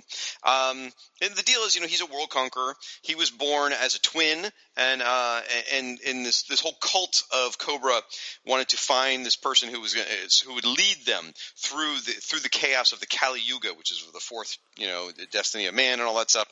And so he comes in and he's evil, and his brother, who they've been separated since birth, his brother then ends up battling him, and that's what the Cobra series was, I guess, was uh, the son, the, the brother fighting the evil Cobra, Yeah. and with the help of superheroes and stuff like that. And he fought a lot. He fought, you know, in, in the insets, you see him fighting Batman. You see him uh, trying to kill him and his brother, trying to kill each other. So, um, yeah, it's it's super fun. Now he fought. I thought I, I thought there was a picture of Aquaman. I guess I imagined that. I thought he fought Aquaman at some point. He did in an issue of Aquaman. Oh, here it's mentioned. Here you go. Okay, it talks about Aquaman. There we go. Uh, and um, so it, it's interesting to me. They talk about specifically Kali Yuga. They specifically talk about the chaos. And it's 1991. How did they not mention the Lords of Order and Chaos in this thing? I cannot believe the Lords of Order and Chaos didn't play a role in this. If they're talking about all that, but I, they must have come in there somewhere because DC was in love with that concept at that point. I don't, Now I don't the- know if he ever. I don't know if that ever crossed over with Cobra. I'm sure he probably ended up being an agent of chaos or something at some point. Anyway, uh, it's written by Robert Greenberger, and uh, first appearance, as you mentioned, was Cobra number one, which is all the way back to 1976. I did look it up. I did wonder if it suffered during the DC implosion, but it looks like this one did not actually get canceled during the DC implosion. It looks like it got canceled before that, I think. So It did get canceled mid storyline because they later ran that story in the five superhero, five star superhero spectacular comic. It's Batman basically defeats Cobra finally. So they basically they ran the eighth issue of Cobra in that special. Oh, okay. Interesting. All right. Well, if you wanted more on him at this point, you could have checked out Suicide Squad about a year ago. You could have found some Cobra stories. He also was appear- had appeared in Captain Atom about the same time. And if you want to hear more about him yourself, you could check out the Task Force S podcast, Task Force X podcast, uh, where they cover the Janus im- uh, imperative, and uh, Cobra was involved in that. So you check that out, folks. Up next is an obituary, which is a really cool idea. It's an obituary for Lex Luthor because it doesn't even say Lex Luthor. It says obituary Luthor dead. Now I guess in the in the sub thing it does say millionaire philanthropist Lex Luthor. Now art here is by Eduardo Barreto. Now this is Lex during his overweight. Period. You know, he was the corporate businessman, and here's the shot of him. You can kind of see the double chin and all that, and he's he's a little wider, and he's got the the gloved hand because he had had to have his hand replaced because of the kryptonite poisoning. Uh, and it's you know it's a newspaper. So what do you think of this one? Ugh, it looked great drawing by Roberto Okay. Barreto. Great design. I love the idea of it being a an obituary that it's in all, sort of black, and white, but, it, it, it, it, it doesn't appeal to me as a who's who thing just because it feels like how long did it take for this listing to be rendered invalid? You know what I mean? Like how long into Superman comics was Luthor alive again? So it's like yeah, it's a listing, but it's a listing that's good for like what two months or something. So it all it all depends on your point of view of what you want who's who to be. But uh, graphically, I can't uh, knock it. It's beautiful. Well, it's an interesting time, actually. I, I love this idea because you remember uh, an issue, maybe last issue, the issue before, whatever. We did Lex Core, LexCorp, and right? uh, Lex was dead at that point too. So Lex actually was dead for a while, and so we, we've had, and this is kind of our second entry about Lex being dead, and it, it covers all of Lex's history. We don't need to do that, guys. We have done this before, uh, where we talk about you know he's from Suicide Slum and he's the father of um, uh, of uh, Perry White's son and all this stuff, and it's got the deceased stamp on it. I'm not going to go into all that, but what I will talk about is this does acknowledge that Lex has an illegitimate son but it doesn't say anything about the kid. It just acknowledges that the son is mentioned in the will that he exists. Because this came out about one month before Lex Luthor II was introduced, which was uh, his son from Australia. He had long, flowing red hair, and uh, he had like the beard but without the mustache kind of thing. And uh, he was, and he was this big, muscle-bound, beautiful Adonis kind of son of Lex's. And then you find out eight months later, beyond that, that it is actually Lex Luthor. That he cloned his body and had it grown, uh, grew a new body around his brain. So uh, it, it, it's a great, su- it's, it's really super corny, but it's also a, they really played it up though in the kind of super corny thing. They, in fact, the, the issue reveals they the cover says they saved Luthor's brain. You know, it's just really played up that angle of it, but it made for a really cool storyline where they were able to bring Lex back in in a new body. And so uh, I can hear Rob's eyes groaning. Probably, am I right? No, it's well. First of all, eyes can't groan, but second of all, eh, that sounds wonderfully ridiculous. So I'm I'm on board with that. That sounds fun. That makes me happy. You made you made me happy, Rob. So, uh, the inset pictures you've got uh, Lois and Lex sort of arguing, and Superman's coming in, butting in with his finger, going, "Hey, look, hey, that's my girl." Then you see Lex is holding the kryptonite ring at Superman, which is making Superman weak, and then you find Superman examining the wrecked Lex plane, uh, looking for Lex's corpse, is what he's looking for there. And uh, anyway, it was a fun time. It was really interesting, and, and again, Lex Junior or Lex the Second, for like eight months, we kept thinking he would be evil, but they kept showing him being nice. So we're like, well, maybe he's not a guy, you know, whatever. And then we found out, of course, the clone thing, which was great. So, uh, nice job by Edward Barreto. So check out uh, more from from Crisis to Crisis. You can hear all about Lex Luthor, of course, during this era. Up next is Metallo by Curt Swan and Brett Breeding. I will start with an apology to Chris Franklin in advance. Chris, this thing's terrible. I'm so sorry. Uh, it is the robot uh, version of Metallo, looking a little bit like the Terminator, holding his chest open, the green kryptonite, and then Superman is sort of flinching from the green K. The logo is about as boring as you can get. The robot is ridiculous looking. I hate this piece, Rob. What you got? What do you hate the design of Metallo, or, do you hate the piece? Uh, both? check in both columns. Uh, I don't like this version of Metallo. I, I would much prefer to see the version that came. Sh- Look, first of all, when I think of Metallo, I always think of like the human face that's sort of been torn away, and you see the robot underneath. That's how I always kind of think of Metallo. Or even the pre-crisis version, uh, which, which was actually a pretty cool costume with the green headpiece and everything. Um, this just sort of robotic body, like you know, again, am I wrong in thinking isn't Metallo usually have like skin and you just see some of the robot showing? Yeah, I mean this is yeah this is the John Byrne redesign. It is a little on the dull side. Uh, I like them looking a little more humanoid. I don't mind the the image. I mean, you're at least getting across what, what he does is that he you know knocks Superman on his ass. Uh, and I, I like the lighting. I think Brett Breeding's a good anchor for Superman. I like all the dark, heavy shadows on Superman there. I think it's it's like a well lit piece. Um, but yeah, it's it's okay. I don't hate it.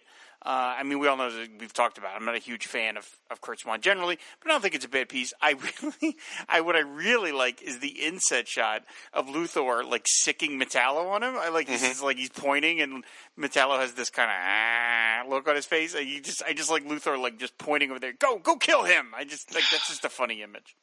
I, I guess part of what it is, I mean, basically what Metallo looks like is those models you see where they stri- like they, do a, a drawing of a human body where they've stripped away all the flesh and you just see the muscle tone underneath, Yeah, you know, like yeah, uh, yeah. The, the kind of renderings. That's what it looks like, but done in silver. So I, I guess uh, th- this is just a period of Metallo that doesn't doesn't do it for me. I'm sorry. Like M- Metallo, uh, shortly after this, goes to Underworld Unleashed. And then he becomes much more interesting because he has the ability to morph any kind, like he can absorb any kind of metal and take it into his body. So he can grow huge, or he can shape change almost like a transformer, uh, which I'm sure makes him more popular in your eyes. Right. But he, he has the ability to do different stuff. And then he really, I think, at least jumps into his own popularity with Superman the Animated Series. Like that version of Metallo, I think is kind of what's in the public consciousness as Metallo. That, you know, again, where it's human face, where it's just halfway ripped away and you see the metal underneath it. So this one just looks like a poor man's Terminator for me. And it's written by Roger Stern, who I love, I adore. But this entry is very much like this happened, and then this happened, and then this happened, and it's just oh, just uh, really frustrating. Now this version of Metallo, now okay, well I will say first appearance all the way back to 1959, guys. Action Comics 252. Current version was in Superman number one, so I mean he was the first issue of Superman in 1987, but he's only been around for about four years here. And if I'm if I read my appearances right, I miss you, comic book database. Anyway, um, it's been about two years since he appeared, uh, and he will appear again soon after this. So, um, yeah, I got nothing else, man. All right, let's go on to Mirror Master. All right. So this is a fun piece. I love this one. It's by Alan Weiss, and it's got Mirror Master, technically the new Mirror Master, but they wear identical costumes, so it's hard to tell. And he's standing there in front of a bunch of funhouse mirrors, and you see four really warped pictures of the Flash. Specifically, I think the Barry Allen Flash is what we're looking at. And um, the logo's boring, but the, the the four mirrors look great. Mirror Master looks fantastic. I love the, the blacks and the shadowing and the inking on this thing. I I, I like this piece. What you think? Yeah, I like it a lot. Alan Alan Weiss is a, a great artist. He didn't do a lot of superhero work, so it's kind of fun that he did this. Uh, until I read this listing, I had no memory that there was even a second Mirror Master. Oh, Because I mean, really? I, I read Animal Man at the time, and so if he first appeared in Animal Man number eight, What what, I- what comic was that? Hmm. What comic? oh, Animal Man. There you go. Um, I, I read that comic at the time, and so obviously I read this story, but I have no memory of it. So when I went back and reread this listing, I was like, "There's a second Animal Mirror Master." I've completely forgot about that, but yes, yes, there is, uh, and it it kind of com- sort of talks about both, but it's really mostly the the new guy, even though the, the inset picture is the same Scudder one. But no, it's a great drawing. It's it, I really it, it it it tells you a lot of what you know need to know about his powers. It gives shows you his villain, but it also makes him the center of the piece too, which I really like. He's sort of standing there like aha, that kind of thing. So yeah, it's a really really sharp piece. Well, I, and, and I, I'll take a little bit of issue with what you said as far as it focuses mainly on the new one. I actually I say it's it's pretty evenly split. Like the first set is all about Sam Scudder. The second set's all about um how do you say his name? M- McCulloch, I guess is how you say it. The I Scottish think, name. I, I think McCullough. I think you just say Okay. like that. Um, so I really feel like they should have listed both, like under Alias, they should have listed both of them as saying, you know, Sam Scudder, Mirror Master One, this one Mirror Master Two. I think they should have done, but they didn't. It's it, in theory, this is just supposed to be the new guy, but it's really about both. Now that picture, the inset picture of him of Scudder, is interesting because yeah, that's Scudder, but doesn't that look a lot like Captain Boomerang, like his like his hair and his face and everything? It does, yeah. Yeah, so I, I couldn't help but see that. Um, anyway, they, they talk about um, how he is uh, one of the most respected rogues. It was interesting. Sam Scudder was, and he, how he died in Crisis. And then again, uh, as far as this new guy McCullough, we don't. It even says nothing's really known about him at all because all he's really done, I, if I remember correctly, he had only appeared in Animal Man at this point, and it's a great issue. You should definitely check it out. And uh, it says he's very, very threatening and, and scary, more so than Sam Scudder, but he has a nice code of honor. So the text is written by Mark Waid. Uh, first appearance of the original Mirror Master was all the way back in uh, February, March 1959, issue 105, and the new one was Animal Man, Animal Man number eight, which was uh, in February 1989. So, and that was two years ago at this point. And uh, of course, Mirror Master has made his way all over uh, extended media. He's been in the Flash TV show, Justice League Unlimited. Uh, he's all kinds of cartoons, so you can find him out there anywhere. So, um, neat villain, neat villain. All right.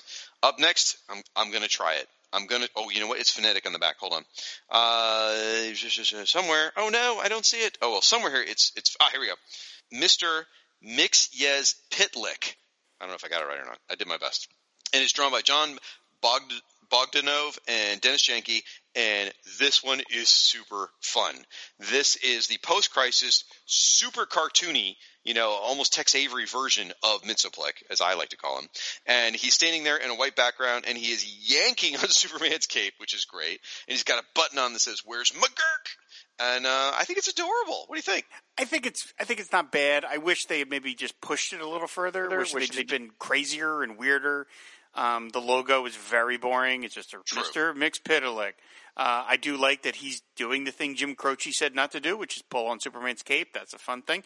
um, I, I think the insets are more the style than that I that I would have liked than than the main image. Like he's just sort of just standing there. Mm-hmm. You're like, all right, but I like on the insets he's tiptoeing. You can kind of hear the Warner Brothers music, and he, he's tiptoeing because he's stolen Superman's pants, right? Um, which is hilarious. Which is fun, yeah. And then on the other inset, he's added himself to Mount Rushmore, very uh, very Phantom Zone villain.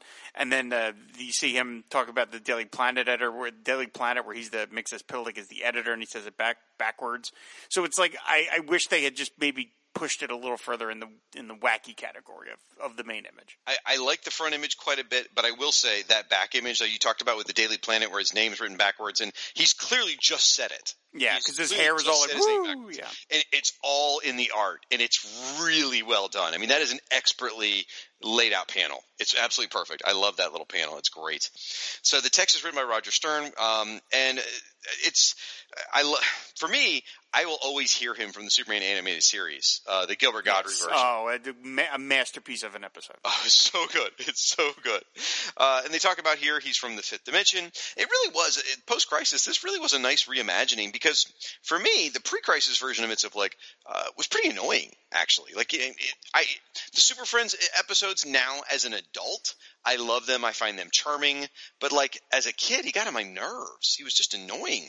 But this version uh, post crisis always seemed to be sort of like endearingly fun and, weird. And uh, in fact, this one he, he recently uh, appeared about a year ago before this in the Crisis of the Crimson Kryptonite, and reading the Lex Luthor entry and the Mxyzptlk entry got me to go back and reread those issues. So I started reading them last night. I started rereading the Crisis of the Crimson Kryptonite. I got uh, three of the five issues done last night, and uh, it's super fun. So yeah, I, I love this. So uh, you can, for more on him, you can check out the From Crisis to Crisis, and he's also appeared on uh, lots of TV shows and stuff too, even live action. I want to say in the Superboy show, I think. Yes, he played by Michael J. Pollard. Really interesting. Mhm, Okay. Yep. Up next, uh, the only other characters to not appear in any sort of extended media, and you'll know why in a minute. Uh, Siphon, and like get it, Siphon and Dreadnought, and and the shtick there is the reason why his name is Siphon is its mental powers. But what they do is they make people think that they have siphoned away your superpowers and given them to the Dreadnought guide. Like they work as a duo. Siphon siphons your powers, Dreadnought gets them. That's not actually what happens. What actually happens is he dampens your powers, and the other guy sort of mimics stuff. But um, so the, the drawing here is by Dusty Abel and Brett Breeding, and you've got this giant hulking uh, dreadnought character who's sort of pinkish, but more white, really, than anything. He's got some metal pieces on to make him look cool in the 90s. Then you've got this little tiny creepy alien who looks sort of like the typical Greys who kidnap people, except he's all crazy skinny. Uh, looks like uh, Ethan Van Sciver drew it, and he's it looks like a like a frog or something almost. What do you think? Uh, the sole interest I had in this listing was well, it's drawn very very well. Mm-hmm. By Abel and Breeding, but my sole interest was that Aquaman appears on one of the inset panels uh, attacking uh, Dreadnought. That was the only thing I cared about. Yeah, um, I don't have a lot to say on this, guys. I mean, I, I read the comics. They they were Superman villains in the '90s who were perfectly serviceable. Uh, I just don't have any passion for them whatsoever. So, uh, the entry is written by Roger Stern. You get a whole lot of this happened, then this happened, then this happened, which I just can't stand. He fills the space yeah, he does. He feels. He certainly does. for so, characters um, that are two years old. they, get, they really he uses up every inch of the listing. Yeah. So anyway, um, not much more to say. You know, from go listen to From Crisis to Crisis. Michael Bailey will probably sing the praises and tell you why they're great, and he will in the comments, I'm sure as well. That's not a knock, Mike. I promise. All right. Up next is Psycho Pirate with a, an interesting logo, by the way, and uh, art by Chaz Truog, of course, of well known for Animal Man. Animal by- Man. With, you're in. You're getting into the game with inks by Murphy Anderson. What a strange team up there. so you got Psycho Pirate, uh, of course, who has his sort of red uh, Harlequin sort of costume with the golden mask and stuff, and he's walking at you. And all around him are these people in jail cells, and each one has a different expression. Like one is clearly angry, one is scared, one is laughing, one is crying. You get all these different emotions going on. And uh, what do you think? It's not bad. Uh, I never was a huge fan of Chaz Truog. I like the, the setting of it, of him walking through the jail and you see everybody's there's these different emotions. I think that's pretty cool. Uh, I thought it was sort of funny that in, in the, the inside on the listing it mentions the crisis, Mhm. which I didn't think that like I, I didn't remember. I thought that everybody that like that was just erased from everybody's memory or something. Or, or was it you- or, was it just that Psycho Pirate remembered the multiple Earths, and but everybody thought he was crazy, so nobody listened to him? I, I well, you're you're you're you're right there, and, and I can't remember if it happened. I think it was actually at the end of Crisis. Ooh, gosh, I should remember this. All right, like instant because I've read this thing so many times. I- but it's all blurring together whether it happened in Crisis or in Animal Man. But he is the only person in the entire universe, singular universe, uh, that remembered the Crisis. But he's that crazy. happens in Crisis. I remember. Okay, so that, does happen yeah. in Crisis. Okay, so when you get to Animal Man, what ha- Grant Morrison was telling this very meta story about comic books, and I don't think like I never liked Chaz. Well, I shouldn't say that. I didn't love Chaz Truog's art either, but I realized once I got to issue 24, at least my interpretation, and there's people who've probably written theses on this, so forgive me for just talking off the cuff, uh, because the book is so much about comic books. I mean, in the series, um, Animal Man actually goes and meets Graham Morrison, the man writing his adventures. You know, at one point Animal Man looks outside of the comic book at you, the reader. It gets very meta. Anyway, I think they used Chaz Truog, who was so cartoony, specifically because it was going to be a comic book about comic books.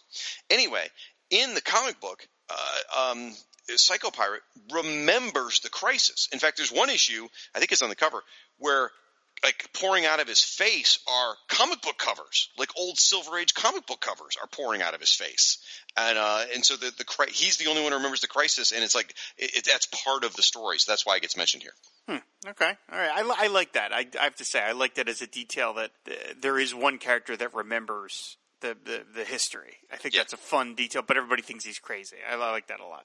And if I got any of that wrong, please forgive me. I, I it's been a while since I've read it. I do have the original issues, and I've got the three trades of Animal Man sitting here right next to my desk. I just haven't reread them lately. So I can hear Frank typing his email right now. either that or Matt Ev. So um, so anyway, technically he should be Psycho Pirate two, not Psycho Pirate one, because they actually talk about the original Psycho, Psycho Pirate in here uh, and how they shared the jail cell and all that, but they don't. You, you don't get any reference to the other Psycho Pirate, you know, being in existence, I guess, if you will.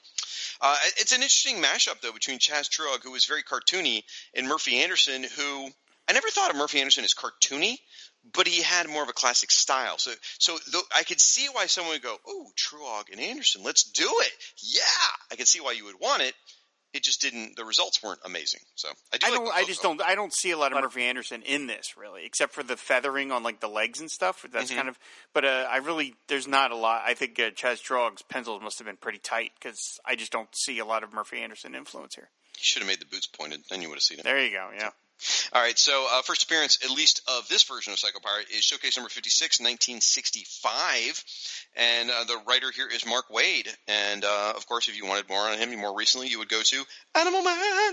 You can find him in all kinds of other media. He's been on Justice League Unlimited. He's been on Batman the Brave and the Bold. Uh, there's a version of him on the Flash TV show. Just, you know, all kinds of stuff. Up next is a character who we had a debate, like, I don't know, 15 years ago on how to pronounce his name. And in the comments, it kept going for ages. So, Rob, how would you pronounce his name? I would pres- I would say it Ra's al Ghul. That's There how they go. say it in Batman Begins. That's to me. That's the you know that's the ultimate. Yes, they've said it in the cartoon. I think they say it in then the cartoon that way too is Ra's al Ghul. So I say Ra's al Ghul. So we'll just leave it at that because that debate went on for ages, guys.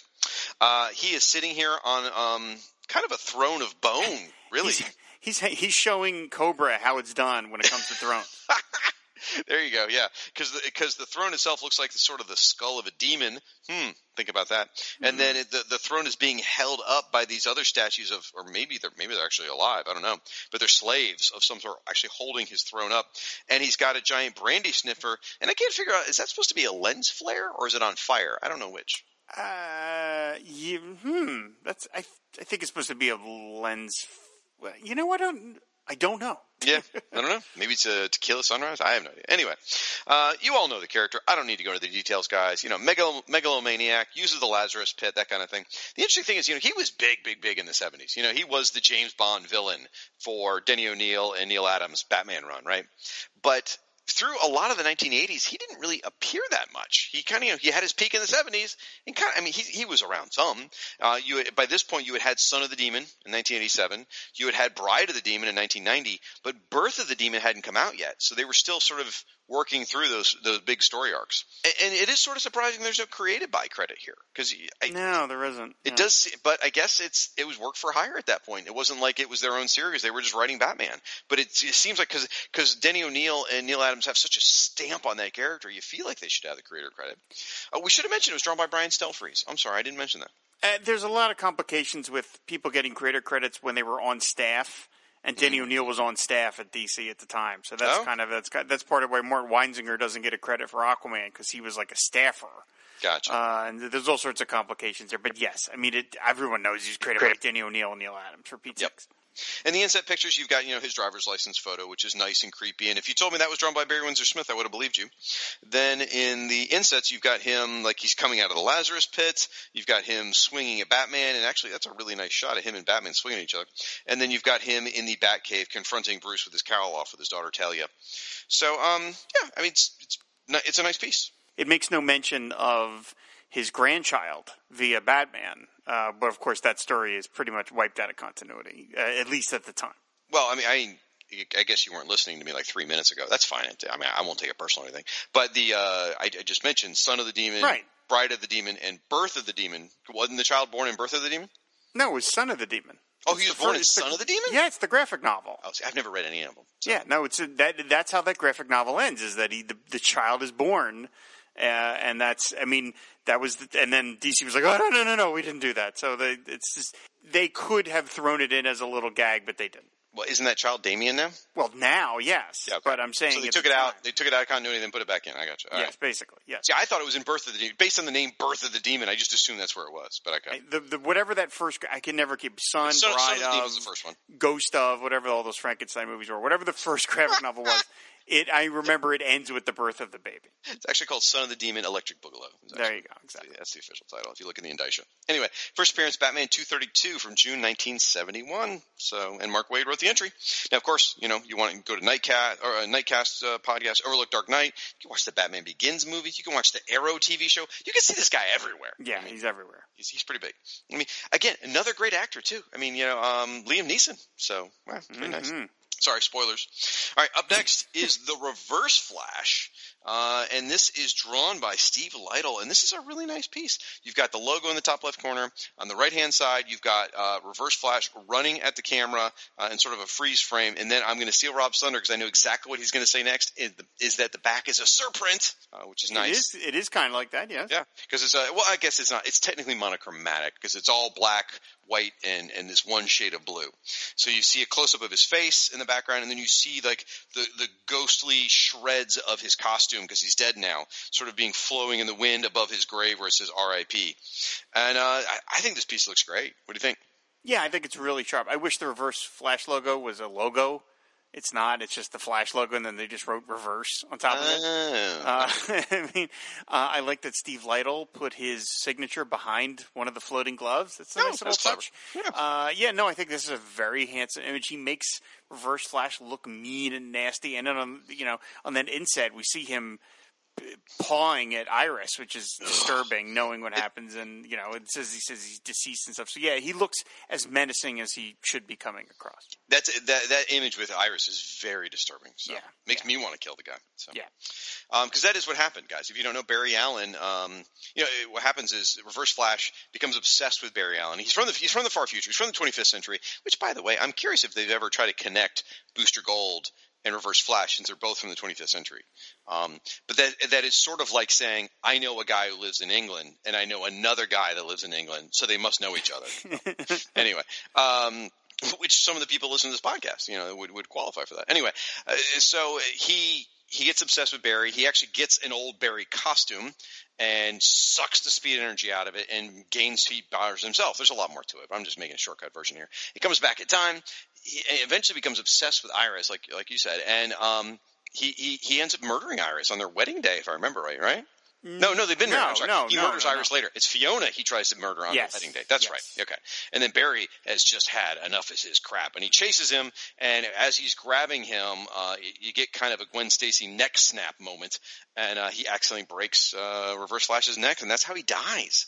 And that was the end of the Reverse Flash at this point. And uh, so he, he's been dead. But the interesting thing is, you know, Mark Waid takes over the Flash book in six months, and he's going to use the Reverse Flash very cleverly. I don't want to say how, but he does point out that Reverse Flash is a time traveler. So you don't have to always meet in the same order. So they're going to meet a Reverse Flash from a period before he died, and uh, it made for a hell of a good series. So, um, yeah. So, uh, written uh, the entry here is, of course, written by Mark Waid. First appearance is The Flash, uh, 139 from September 1963. And if you want more of The Flash, just watch the TV series. He's in there like every episode. Uh, up next is Shrapnel. Now, okay, I hear I hear you snickering. Okay, but for me, I kind of love this, like kind of a lot. Uh, it, it's drawn by um, Erik Larsen. yeah, okay. I want to make sure. I knew Erik Larsen created it. I just want to make sure he drew it. It's drawn by Erik Larsen, and you've got shrapnel. He's standing there. He's just made up of chunks of metal that are being held together by force of will, basically, into a to a humanoid kind of body with this creepy maniacal smile with giant teeth and beady eyes. The wall has shrapnel written in blood, and he's standing on a mountain of bodies. I mean, it's super '90s, but I love it for what it is. What do you What do you think of this? It's a nice piece. I mean, I you know the the character itself doesn't do much for me. Just very '90s, you know, shrapnel is that kind of thing. It sounds like a band, uh, you know, whatever. I do appreciate the gag credit uh, because, of course, his alter ego it just says Mark, last name unrevealed, and then when you look who wrote the listing, it says Mark, last name unrevealed, which Right. was a nice little touch. I like that instead of him smashing that guy's head, like that's pretty pretty brutal. I love I love the driver's license photo because he's like squinting. One of Yeah, his yeah. eyes Ah, he looks like Popeye. He's like a metal Popeye. like Erik Larsen is an artist you you kind of either love or hate, and and I'm kind of in the love category because the guy is just bursting with creativity. Like if you look at what he did with the Savage Dragon universe, even and, and I don't read any of them, guys, but you just look at the volumes and volumes of characters he creates. He's always spitting out new ideas and new characters, and just builds upon it. Guys, guys got amazing creativity and. Shrapnel, and maybe I'm wrong, but for me, Shrapnel is unlike any other character I could remember at this point. Now, there's a whole bunch after this like him, but I don't remember a character like with his power, his unique powers. He explodes, and bits of his body fly out and cut up people. It's a little creepy that uh, Hence the then- name. Right. It's a little creepy that he then subsists off the blood of other people. That's how he, he feeds. It's a little weird. But I just love the idea that he explodes and has to bring himself back together. I, I, to me, way back in, what is it, 1988 or whatever when he first showed up, that was pretty darn creative. I thought that was really fascinating. And uh, I thought it was unique. Anyway, uh, his origin is, is, there's not much here because at this point he really had only appeared in Doom Patrol, so there's really very little known about him at all. And so you get a very short portion of, uh, lang- uh, of text written by, as you said, Mark, last name unrevealed. Uh, first appearance is Doom Patrol number seven, so this is the Kupperberg version uh, from 1988. And uh, it actually had been about two or three years since he appeared. And I, as far as I'm concerned, he was poised to be a bit of a breakout star in the 90s. He made a lot of appearances for quite a while. He kind of became a big name. In fact, he even appeared uh, on Batman the Brave and the Bold cartoon. He he got name checked in the Arrow series. I mean, there was a character who actually had his name Mark, and his his field name was Shrapnel, but he wasn't. He didn't have the powers or anything. He, I think he did explosives maybe. But uh, of course, you can also listen to Waiting for Doom for more information on him. Uh, and you get a creative by credit, and the credit is Erik Larsen, not the writer. He's credited to the artist, which is pretty cool. yeah, I wonder how that uh, how that came about. Well, he probably brought the character to them and said, "Hey, I want to do this guy." Sort of like you know, Rob Liefeld claims that he created Cable rather than Louise Simonson, who was writing the book. All right. So- All right, up next is Starro the Conqueror. So you've got this. Uh, it's drawn by Jim Aparo. I don't know if you've ever heard of this guy, little known artist. Uh, in the background, you see a uh, giant version of Starro, which the more I look at it, it looks like he's on a diet. He's kind of skinny. Uh, and then in the foreground, you have the Justice League International members, or Justice League Europe. Well, it's, it's internet 'cause you get you get Flash. Elongated Man and Power Girl from Europe, but also Martian Manhunter's in the background, and they've all got the sucker faces, you know, the Starro sucker faces on their face, and they're all like, ah, struggling. So, uh, what do you think of this one, buddy? Oh, okay, never mind. It's Jim Aparo. You love it. Uh, give me more than that.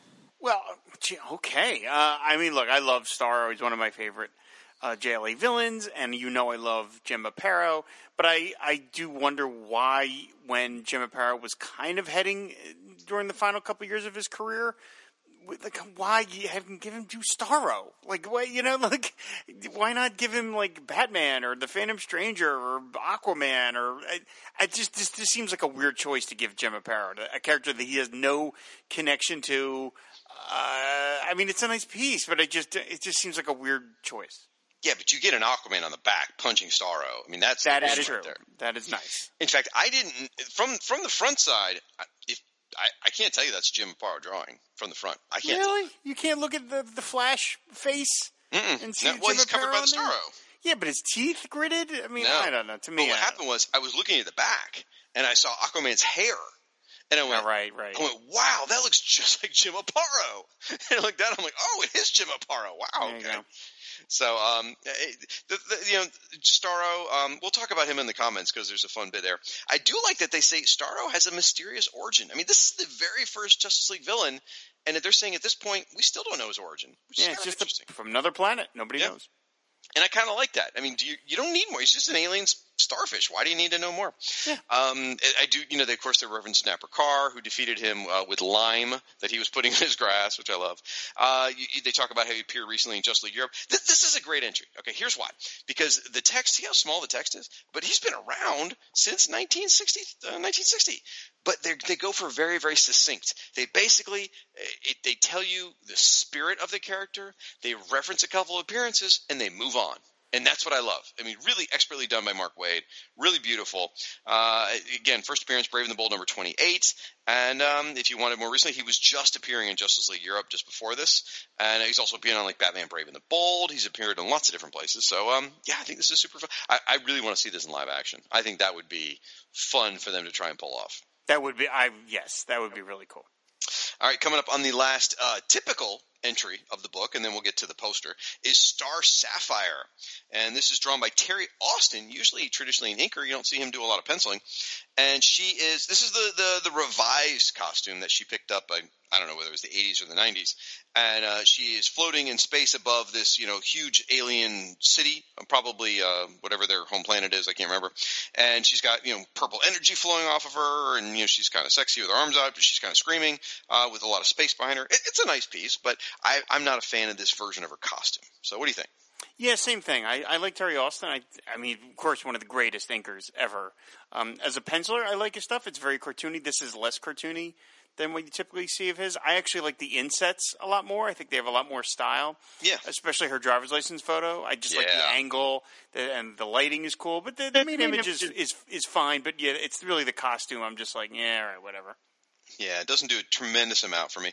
Um, you know, the gist of this is, I'm not going to go into a lot it. This is the Carol Ferris version of Star uh, Star Sapphire, and they talk about how the, the, the Zamarons they uh, they're they're an offshoot of the Oans and all that, and they choose their this is weird. They choose their leader. They always seek out an alien mortal with certain characteristics. That's very specific. That's sort of weird and creepy that they do that.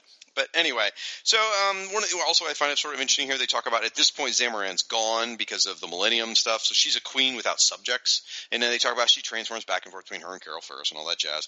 Then there's this whole stupid paragraph about the Predator, which I think is like the dumbest thing in comics ever. I hate it, so I'm, I don't want to address it any further. Uh, the only thing that disappoints me is there's nothing in here about the Secret Society of Supervillains version of Star Sapphire. right, Because in the 70s, they just Eh, I think it happened in Green Lantern first, but they just replaced Star Sapphire with another one. I think her name was Celeste, if I remember right, and she was an ongoing character in the Secret Society Supervillains comic. And I, actually, I've been reading this. I, I have the two trades. And I was just reading them this past weekend because you know what else am I going to do? I'm not leaving the house, and uh, I, I'm really coming to like this this version of uh, Star Sapphire, and I'm kind of bummed that uh, she she's not mentioned. Now that that version that I like from Super Secret Society Supervillains is this middle inset. That's the same costume that she's got there. Text here is written by Mark Waid. First appearance as Carol Ferris was in Showcase number 22 in 1959. Then as Star Sapphire in Green Lantern number 16 in 1962. So a few years later. And um, yeah, if you want more on her, you should listen to Lantern Cast, and there's other places you can find stuff, you know, about Star Sapphire. Now she becomes a pretty big player though later during Geoff Johns' Green Lantern run, and they introduce the whole color spectrum, and uh, you know her version of the you know the ring, if you will, is is a whole spectrum into itself. All right, so that's the entries. Now we have this giant fold-out poster.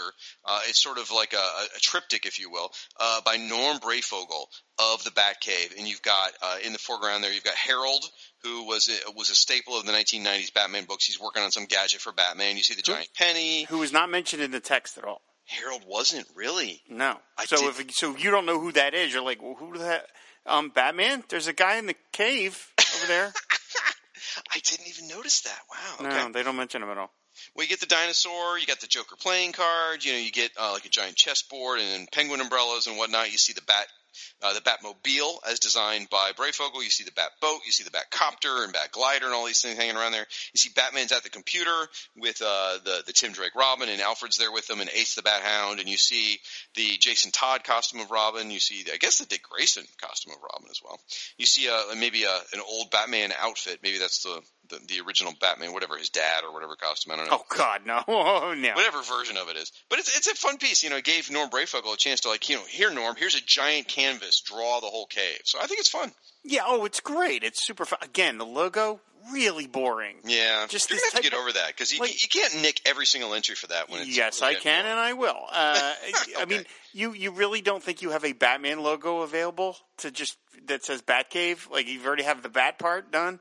It's an Um, obscure character, Rob. I mean, why yeah, oh yeah, of course. Um, no, it's the the greatest superhero, you know, HQ in in in comics history. Sorry, Bailey. Uh, it's just you know, um, it's fantastic. It's drawn by Norm Breyfogle, as you mentioned. It's great. It's enormously fun. I love I love the whirly bat. I love just everything about it. It's it's it's great. It it it really gives you a nice sense of the scope of the the Batcave. I mean, generally you kind of don't see big shots like this. So I like all that. I like you see the stairwell, and it talks about that the stairwell can be accessed through the grandfather clock, which was always one of my favorite little details. That you can also get into the Batcave through the grandfather clock. Uh, I I love it. It's it's wonderful. I, the Batboat is kick ass. Everything about this is really great.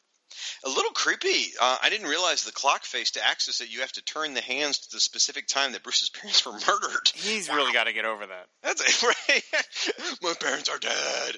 Um, so it, it's super fun. Uh, by the way, the text is written by Mark White. Um, and this is. I'll finish this sentence, I promise. Uh, during this era of Batman, they had introduced the underground, basically like a rail car, almost like a subway car that Batman had to shoot over into Gotham. And I, I guess, no, it was pretty cool. It really was. How did he get that put in? Uh, how did he get any of this put in? I mean, the, the thing says him and Alfred built this thing. I'm like, oh, BS. There's no way, guys. anyway, um, we we've always known that there's this whole contractor issue with Batman where he's got to have some contractors on the side. They come in here and maybe they only work on one piece or something, so they can't figure out the whole puzzle. I don't know, but I mean, any of this stuff. I think. Well, actually, I think Harold builds the Underground Railroad, if I remember right. I see Batman's like, "Hey, Alfred, I have to go tick on the Riddler. Can you finish building the subway line for me by yourself by tomorrow? That'd be great." Or someone's going to put in the comments it was probably a disused railroad or something, or our, our subway system. I don't know, whatever. But I was surprised not to see it here. But I guess it's just like just on the cusp of about to be introduced. I don't know. Now I do love this entry. I think it's super fun. But if we were to compare the fold-out maps and say which one do you like better, the Fortress of uh, Solitude, I almost said Baileytude, the Fortress of Solitude uh, fold-out map, or the or the Batcave map, uh, not maps, but you know posters. I think that I think I kind of like the Fortress one better, but that may be because I was more of a Superman guy in the '90s. I don't know.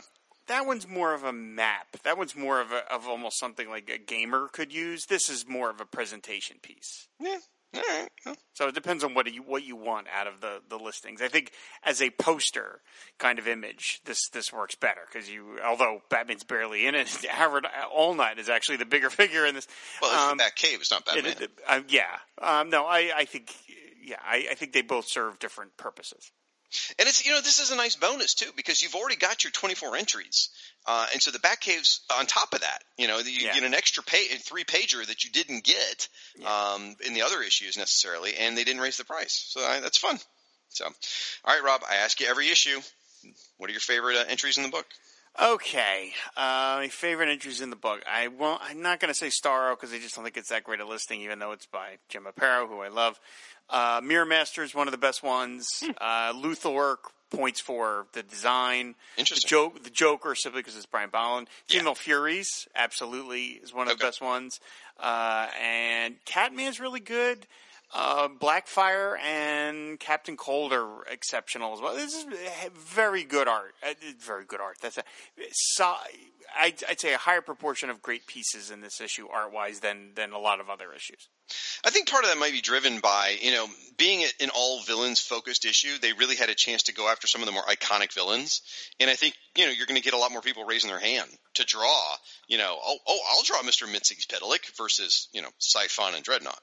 Right. So, so uh, for me, uh, a very similar list: uh, Joker, Blackfire, Catman, Eradicator, because I love that one.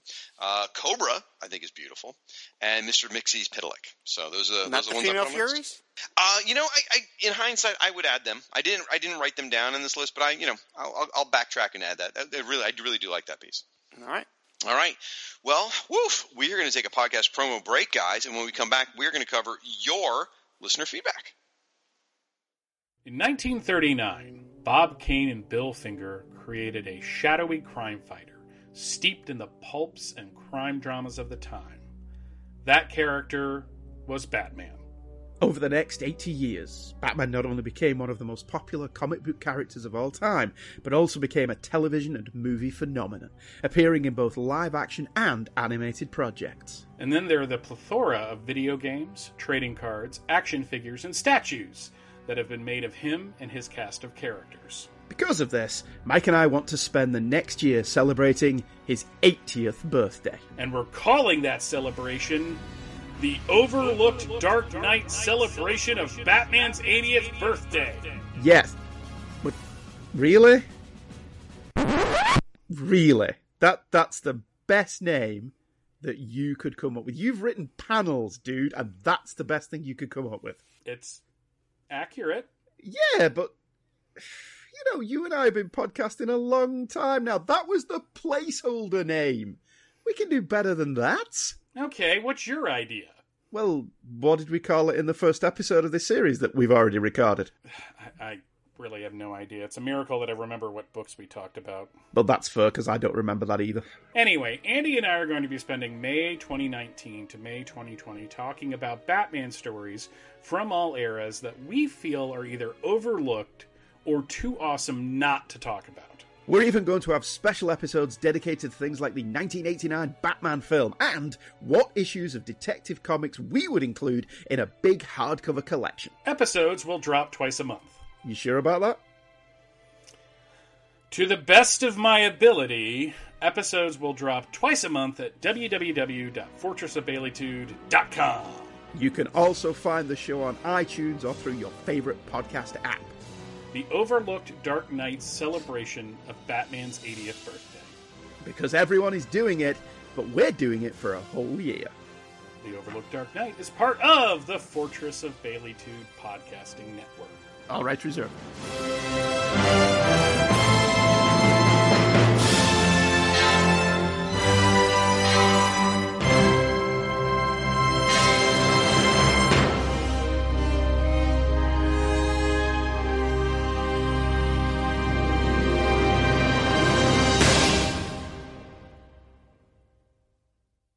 But you don't understand. There was the high school episode and the future episode where they had a daughter. Of course, Milhouse is in game. Yes, and Lisa is so fulfilled in all of those. In fact, there's that Christmas episode where she's so fulfilled by him that who is she calling? Nelson. You know why? Because they are endgame. It's almost stupid to even discuss it. This show has been going on for like so long that there's so many different future scenarios. It's like it's been 30 years. Yeah, that's true. That reminds me of Stella and her podcast, Batgirl to Oracle. She's had a pretty healthy run. How long do you think it will last? Forever. Ooh, let's give Stella a call. Hello? Hey, Stella. Stella. Why are you guys using Skype? Don't you want a feed time? No. Hmm. Don and I were just talking about BTO and how long it's lasted. Remember when we were kids, you didn't think it would go very far? What what are you talking about? Stella, how long you going to do this show? Meh. Ten episodes a year. Whichever come first. Ha! You won't make it that long. You're a girl. Yeah, and girls have cooties. Gee, you guys really were supportive back then. We made up for it. By doing what? Mansplaining? And cast-splaining. Ugh. Well, anyway, 2020 is going to be a milestone. We've got the 10th anniversary in December, and of course, the 200th episode after that. What are you planning on doing? Call in show for listeners will be scheduled in December, and the 200th is going to feature some very special guest reviewers. Hopefully. Ooh, I'll be sure to free my calendar. Not you. You're, no. Fly on with Batgirl to Oracle in 2020. You know, I halfway expected to get a call or a text from David A. Gutierrez halfway through the recording, just like he could sense it through the ether that we were doing Who's Who. he's quite possibly. Uh, he's probably busy writing me separate angry texts or writing you separate angry texts, aside from the different ones that he writes to us collectively. That could be. That could be. Yeah. So, folks, we are here to talk about your feedback in a segment called Who's Who, How's, and Why's. First thing we're going to do is we're going to hit an iTunes review we got recently. Thank you so much for that, folks. Please do go out on the uh, i the Apple podcast and give us an iTunes review. It only takes a second, and it helps raise the profile of the show. Because I mean, think about there's a lot of folks that listen to the show, and a lot of folks that love to interact in the comments, and we'd love for uh, to bring in some more. So, if you don't mind, uh, an iTunes uh, re- review would be appreciated. Yeah, there are very there are a lot of Who's Who podcasts out there, and it helps our show get noticed among all of them out there. So, Well, and, and I don't know whether Rob's talking tongue in cheek or not, but I mean, the, the problem is there are actually a million Who's Who podcasts, but they're not about this Who's Who comic. It's like Who's Who in business, Who's Who in car racing, and like so. If you type Who's Who in, we don't even come up on the first page of results because of that. Now we are the only Who's Who DC Comics one, but you did that. That doesn't come up until you really search for it. no, so so yeah, we got a, uh, a review from someone named Cray Cree K R E E Y. I'm not sure how you pronounce that. Uh, anyway, they say amazing, such a great podcast. I first found this a few years ago while this dynamic duo were first recording episodes on the original 26 issue run. I recently came back to the show after being distracted by shiny objects for a while. Suffice it to say, I'm in love. This podcast has deepened my appreciation for Who's Who and the history of the DC Universe in general. In the few years since first listening, I have dug through many a long box in search of these fabulous issues. I can now say proudly that I have the original copies of the 26 issues and the updates. And it's all thanks to listening to this podcast and hearing the passion of Rob and Shag regarding the artwork, covers, entries. Although I have only listened to this show and not delved into the rest of the Fire and Water family of podcasts, I feel I am among a close group of friends that I appreciate comics like I do. The show is chock full of great insights into this fabulous series and keeps me entertained. Shag and Rob, thank you so much for introducing me to the series, and thank God I stumbled upon your show. Well, thank you very much, Cray E. That's a fantastic review. Yeah, wow. I mean, and to, and to think that he listened to the show without even owning the comics. I mean, that's amazing. I, I, always thought that people would come to this if they had read it back in the day. So, um, yeah, that's awesome, man. Yeah, and I'm so wonderful. glad that we played some small role in helping someone find their joy. So, thanks so much. Very cool. Now we're going to be covering feedback from uh, last episode, Who's Who number 12. We're going to be hitting uh, mainly our website for the comments and your emails. Uh, with so many comments coming in nowadays, uh, we really got to focus there. So if you want your feedback right on the show, remember, go out to our website, fireandwaterpodcast.com, go to the Who's Who page, and leave your comments on this episode. All right, uh, first up, Rob. Michael Kramer, aka Gold Dragon seventy one, uh, regarding the Aquaman listing, he says, "I had not yet become an Aqua fan when this series came out. I had read the 1989 miniseries and would go on to be a big fan of the Spearhand Aquaman series. I agree with both of you that this particular entry could have been more dynamic." So okay, there's that. Uh, he he left comments about a lot of the entries, so we're just sort of uh, cherry picking a few here. He goes on to Man Bat. He says, "I like the Man Bat episodes of Batman the animated series, but that was more of a chemically induced lycanthropy. Wait, cryptothropy? Um, is that an acceptable bat-oriented variation of that term? The only Man-Bat story I had read at the time was a story in the greatest Batman stories ever told. I've recently been reading some of the Man-Bat's adventures in the Detective and Batman family comics, where Kirk is a private detective, and I really like that version of the character. And then he talks about Mera, and he says, "See Aquaman." I did love the catfish fight. Very funny. The catfish fight Mera has with Balfin in the Peter David series. Woohoo! Oh yeah, all good stuff, Michael. Uh, then we heard from Michael Bailey from Crisis, uh, who does shows such as From Crisis to Crisis and uh, Views from the Long Box and many more. Michael writes about Bibbo. Remember Bibbo, Superman's pal. He goes, Bibbo is, no pun intended, my favorite. Jerry Ordway created the character based on one of the people that populated the bar that his mother owned while he was growing up. Jojo was an ex-sailor that would often walk Jerry and his brother to their grandmother's house and generally looked after them. One of the stories that Jerry told Jeff and I, meaning Michael Bailey, was that Jojo came to the bar on one Sunday, one Sunday when it was closed, and he wanted in. The police were called, and Jojo took on several officers at once before his mother ran out and made them stop. The sound of the nightsticks hitting Jojo's skull stuck with Jerry. Ugh. And uh, eventually, though, they were able to get him released from custody and to help treat his wounds. And then Mike says, I liked Bibbo before hearing these stories because he was an amazing supporting character that had a lot of heart. But after learning the origins of the character, I like him even more. Wow, that is a hell of a story. That's amazing. I would have loved that to be in the listing. Oh my gosh. uh, then uh, going down something to Silver Banshee. Mike writes, full disclosure, I have recently re-listened to the original Who's Who episodes of the podcast up to the annuals, so this isn't my freaky memory coming in here. Uh, and he, he actually name checks me here. Anyway, he goes, they screwed up the first appearance again. Because remember, we talked about Silver Banshee's first appearance, and a million years ago when we covered it, we, I think we caught it that the first appearance was messed up. He says in here it says action. Uh, it, he goes, it's uh, here it says Action Comics 595, not 495. Someone was cutting and pasting. He says, I love this character. I've seen a few cosplays, per Rob's comment, and it kills me that I didn't have a camera when I saw the best one because it was dead on from the Byrne drawings. Oh, that's so cool. Uh, then we heard from this guy named Ryan Daly, who's part of something called the Fire and Water Podcast Network. I don't know him. Certainly haven't spooned with him. And he wrote, Oh, wasn't the original plan to follow all the various Who's Who episodes with coverage of Secret Origins? That sounds good. Looking forward to it. Um, you know, Rob, that was our original plan. After we finished Who's Who, we were going to tackle Secret Origins, and no one has done a good podcast about Secret Origins yet, so maybe we still should. There's room in the network to tackle it, that's for sure. I tell you. Yep. Uh, then we heard from Paul Hicks from the Waiting for Doom podcast and DC OCD and, and many more. He writes about Elastigirl, and he says the TV show depiction of Rita losing her cohesion and blobbing out, because uh, I had talked about that, and I thought that was a really neat aspect in the show. He goes, that was actually set up in the 2009 Doom Patrol uh, run by Keith Giffen and Matthew Clark.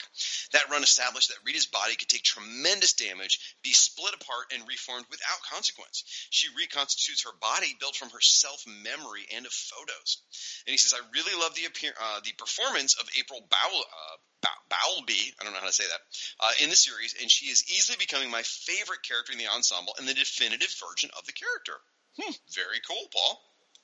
Uh, yeah, he also mentions uh, Tasmanian Devil. He says, I don't live in Canberra, but I do work there. Uh, and that's me because I mentioned that I thought he that Paul lived in that area because I remember he and I talked about it on the JLI show because we were talking about the aftermath of invasion and how that city had been decimated and that's where Paul worked and all this and I just got a little mixed up between where Paul works and lives.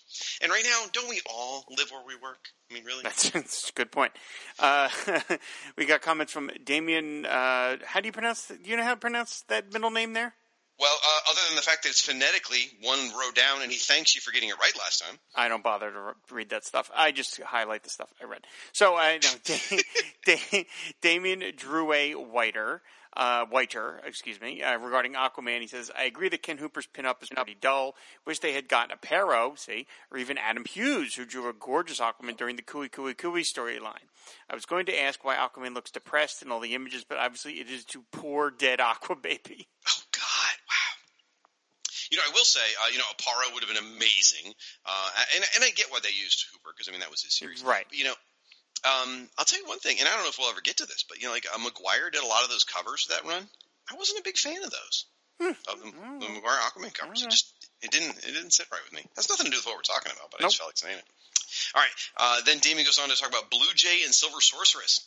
He says, "How can Blue Jay be so bulbously muscular but have such a flat crotch? You can tell that Bart Sears used to design action figures. Poor Blue Jay." I love that. Uh, regarding Cheshire, he says Rob is right. This is super cool. Terry Olsen is a great anchor for Colleen Doran. It looks like Cheshire's in a bit of a corner. That's not enough room to swing a dead cat in that space. Sorry. Thank you, thank you, Damien. I appreciate the Cheshire love. Uh, and then uh, on Elastigirl, he says, "Love this image." Uh, okay, now here's the thing. I I haven't listened back to our last episode yet. I know that we were speculating in the first part of that episode about who inked the Elastigirl drawing. We weren't Right, sure. right. and, and we found out it was Ty Templeton. Uh, we you speculated it was Ty Templeton, and then we found out it was. I can't remember whether that made it on the air or not. It like did. Maybe in the in, No, in it the comments because I because we recorded that one half and half if I remember right. We did like the entry and then we did the comments like a week later or something. So I don't know. Either way, um, if we if we didn't get on the air, folks, Ty Templeton inked the Elastigirl. And uh, and here Damien actually helped confirm it for us. He says, "Love the image. It was really weird hearing your conversation about who inked this when I had already gotten into a Twitter conversation about where I suggested Ty Templeton, and then Ty Templeton confirmed it. So there we go. Then going further down, Metal Men. Uh, I, I I trashed the Metal Men entry last time. I think we both did. I know I definitely did. Oh, I didn't mean- try. I don't think I trashed it. I think I. I think we. I, didn't- we trash it? I thought we were just kind of Well, like it okay, was I trashed the era. Let's put it that way. Okay. I trashed the era of Metal Men. And uh, he says you're being a bit unfair to Dan Jurgens because because I did not like that miniseries. And he says the guiding force behind the Metal Man series was Mike Carlin. Who wrote it? Uh, supposedly, the storyline was deliberately set up in the Byrne action issues, where, and it was edited by Carlin. So, okay, I apologize, uh, Dan Jurgens. Then um, it, it should not be held responsible. It would be more of a Mike Carlin thing because that series oh, just sits so bad, poorly with me. Um, then Mr. Freeze, he goes, I always loved David A. Williams. We talked about him today. Remember, we talked because he did um, uh, one of these entries that we Catman. loved. That, Catman. Thank you. Yes, we just talked about it a couple minutes ago, and I couldn't come up with it. Anyway, because I always loved David A. Williams' work since I first saw it on the Impact Jaguar title. Ooh, I'd forgotten about that. Apparently, he left comics for animation, but he's come back in the last few years doing some amazing Marvel covers in various bits and bobs, mainly on the books designed for younger readers. I'm gonna have to check that out because I'm yeah, I'm loving this artwork by him right now. Then on Stealth, uh, we had talked about how Keith Giffen drew the Stealth entry, and I was telling you how like Stealth is kind of this sexy character, and that Keith Giffen drawing was not. Uh, well, he's, he indicates here that Keith Giffen and um, uh, George Pratt drew Legion, acronym Legion number 28, which was a body horror story about Stealth giving birth to her baby. And then he goes, "It's better than it sounds." So, all right, interesting, and that actually gets referenced later how important that issue is. So, very cool. Thank you so much. Then we heard from Jeff R. And we had talked about how last issue, how uh, I can't say the guy's name was Zaji Zaji or, or Doctor Zaji, whatever. Ja- the crazy or whatever. Yeah. yeah, the, the Batman serial killer, and then the question secret identity. And I was pointing out that it's almost identical spellings, but there was no thread between the two characters other than Denny O'Neil, right? And what, what Jeff comes in, he goes, "This is interesting." He says both Zajas are references to the real world fringe psychologist Thomas Szasz. So there is a connection. Oh, I never knew that. So no idea. Yeah. Cool. Thanks, Jeff. Uh, yeah, and we got a comment from Eric of Fish Flavored Baseball Bat Blog. Uh, he says, uh, a note on Man Bat. At a convention earlier this year, I brought the Man Bat and Captain Cold pages to Michael Golden's table for him to sign. As he signed the Man Bat page, he revealed that he had actually drawn the page to be seen right side up, with the moon at the top of the page and the buildings at the bottom, but they flipped it in production, presumably so that Man Bat himself wouldn't be upside down. He was pretty upset by the reversal, feeling that the composition worked better in its original form. Golden did draw the Man Bat feature in Detective Comics when he took over for the Batman Family anthology formula. I forget whether he only drew one or two installments before Steve Ditko took over the feature. Okay, I got a couple comments related to this. First of all, thank you, Eric, for that information. That's fantastic. Um, secondly, it is sort of funny when we do these Who's Who and we make a mistake or that we simply don't mention something and then we get besieged with comments about it and everyone thinks they're the first person to tell us. So like on the day that the Who's Who episode dropped, I think we I think we were told by 17 different people that Michael Golden drew the Man Bat feature in Batman Family comic. Well, I think I actually posed the question. I think I actually said, did Michael Golden have a connection to him? And I don't think we could come up with it.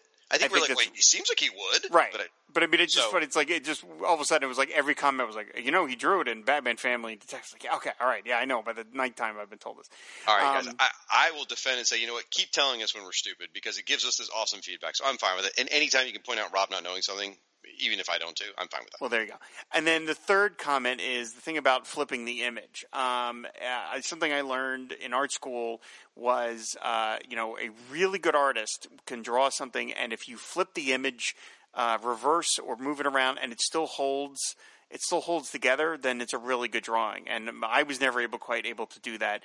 But it's just something about the skill of Michael Golden that you could take an image of his, completely do a 180 on it, and it still looks fantastic. I think it looks better the way they produced it, actually. because I, I looked at it afterwards and like kind of looked at like on my head. I'm like, eh, no, I kind of like the way they did it. Okay, I, I it mean, gives more of a sense of him like falling out of the sky that way. Yeah, I mean, I you know, I mean, I I think both versions look great, but I mean, to me again, it says something that it doesn't look wrong, Yeah. even though it was flipped completely opposite of what Michael Golden intended. Yeah, I, I wasn't trying to kind of contradict you there. I'm sorry. Yes, your your your point is absolutely valid. Uh, so that's again, thank you for that information. I think that's that's great, Eric. That's really cool. I've seen Michael Golden in a couple of shows, and uh, I should do that someday. Get him some, sign some Who's Who's. So uh, we got a comment from Chris Franklin, of course, from our very network eh, regarding Aquaman. He says, "I really like this piece. I liked Ken Hooper's art on the title. It's very nicely realized, illustrative style. Yes, it's not comic dynamic, but it has this nice lyrical quality to it, which works with an underwater character, in my opinion. Okay, Chris, that's fine. You can be wrong. It's not a big deal." Wow. Okay. Uh, then he says he erroneously writes Hawk Girl. Shame on you, Chris. It's Hawk Woman. Uh, and he says, you know, Cindy and I really need to reiterate how influential this version of Shiera was on Hawk Girl moving forward on the JLU cast. Uh, thank you for acknowledging that. Yes, uh, that everyone bags on the Hawk World Hawkman series from the '90s. We know oh the boring wings and all that, but yeah, that version of Shayera super super informed Hawk Girl going Hawk Girl Hawk, Woman going forward. Absolutely. Uh, again, regarding Man Bat, he says, Shag, what did Batman ever do to you? yes, Man Bat is similar to the Lizard, but Aquaman is similar to Namor, and you've devoted half of your life to talking about him. Fantastic piece, no matter if it's upside down or right side up. As the others have stated, Golden drew Man Bat and Batman Family and Detective in the 70s. Uh, regarding Mera, he says, mm, not a huge fan of this one. Have, as I have said elsewhere, I felt like Sprouse gave everyone the same face back in this era. That's an ironic comment coming from a Curt Swan fan, Chris. Um, uh, Mera and Aquaman even seem to have the same face. It's not bad, just not as gobsmacked as Rob. I, I, I will appre- I will acknowledge that yes, I think Chris Sprouse did kind of do the same face over and over again. But I mm-hmm. but I like that Mera looks like she's floating in water, and I just think it's a, a pretty image. But I, I can't disagree with the face thing. I, that as I said in the episode, that image just doesn't do it for me. So, uh, then on Zatanna, he writes, "What a great piece! I would love to see Eric Shanower draw a New Frontier esque Silver Age DC comic one shot or miniseries. I've been wanting more ever since his JLA issue of Secret Origins. Wow, Chris, I couldn't agree more. Seeing a like you said, something like New Frontier done under his pencils would be beautiful. That'd be great." Uh, we got a comment from uh, the aforementioned David Ace Gutierrez. Of course, as Shag's making me say, he's the owner and operator of the Katana Banana Stand, which now has curbside pickup. Uh, so he says, I thought that was really clever. That was a good joke. Uh, you uh, hashtag current. Uh, you know, for a long time, I never got the character called Red Bornado. Thanks to Rob, it hit me. A robot longing to feel, to understand the human condition. Well, that's a Robbot, isn't it? Why are his eyes leaking? That sort of thing. A true synthesis of Richie Rich and Irona. This is this is the kind of stuff we get every day, guys. Every day. Every day. Uh, and then he writes, and, and I, I, I probably unfairly stack the deck here with pro Hawkwoman comments because I'm such a fan. But here, here's another one. He goes, "This version of Shayera is the definitive one to me." So, all right, David said something logical. Uh, he says, "Man Bat is what you get if Golan-Globus made a Batman movie." Just, he's a man. He's the Bat who's a man. Yes, that's exactly what you would have gotten. Oh, yes, Joseph Zito. Uh, so, uh, got a comment from Matt Royce. He says this episode really illustrated how the colored borders were more trouble than they were worth. Oh, Matt, you're on my you're on my crap list. Uh, hashtag preach, uh, Matt. He says, "Why bother having bothered? Why having borders indicate heroes if you're going to lump Zantana and other supernatural heroes together with the villains that were also supernatural? Not to mention the mistakes like listing Man Bat as supernatural, or the arguments about whether Suicide Squad is a hero team or Project Cadmus is technology. They would have been better if without it. I t- I agree, Matt." Matt, you're hurting my soul. And we just had to hear Rob say Zantana again. Oh, it just, I don't know why you. you throw that- you throw that Roseanne in there. Zantana Dana. It just irritates me. the guy who can't say nuclear. That's So- right. So we got a comment from Gothos Mansion. He says, I was involved in a discussion somewhere, Batman 66 board maybe, uh, where we wondered if Batman number 176 with the December 1965 cover date was one of the issues the producers of the TV show uh, read to prepare for the show. It is an 80 page reprint and features Mr. Zero's first and at a time only appearance, as well as stories with Penguin, Catwoman, who had been absent for several years prior to that point, and the Joker's utility belt story that was adapted into an episode. Nice detective work, Gothos. That's I, that really hangs together. I could see that. Detective work. That's clever. Good Well, joke. Thank you, thank you, everybody. Uh, it's no banana stand joke, but it's, I can clever things occasionally. Uh, Ward Hill Terry, uh, of course, he's been on a couple of our shows recently. He says it's great to hear you be, be you. It's great to hear you both be so positive about so many characters. Here I come to be fussy and lay the groundwork for Frank. Aquaman looks constipated. He's double over and his face shows great distress. That initial reaction compels me to scrutinize the image further to find more annoyances. Yellow eyebrows. Blonde people do not have banana yellow eyebrows.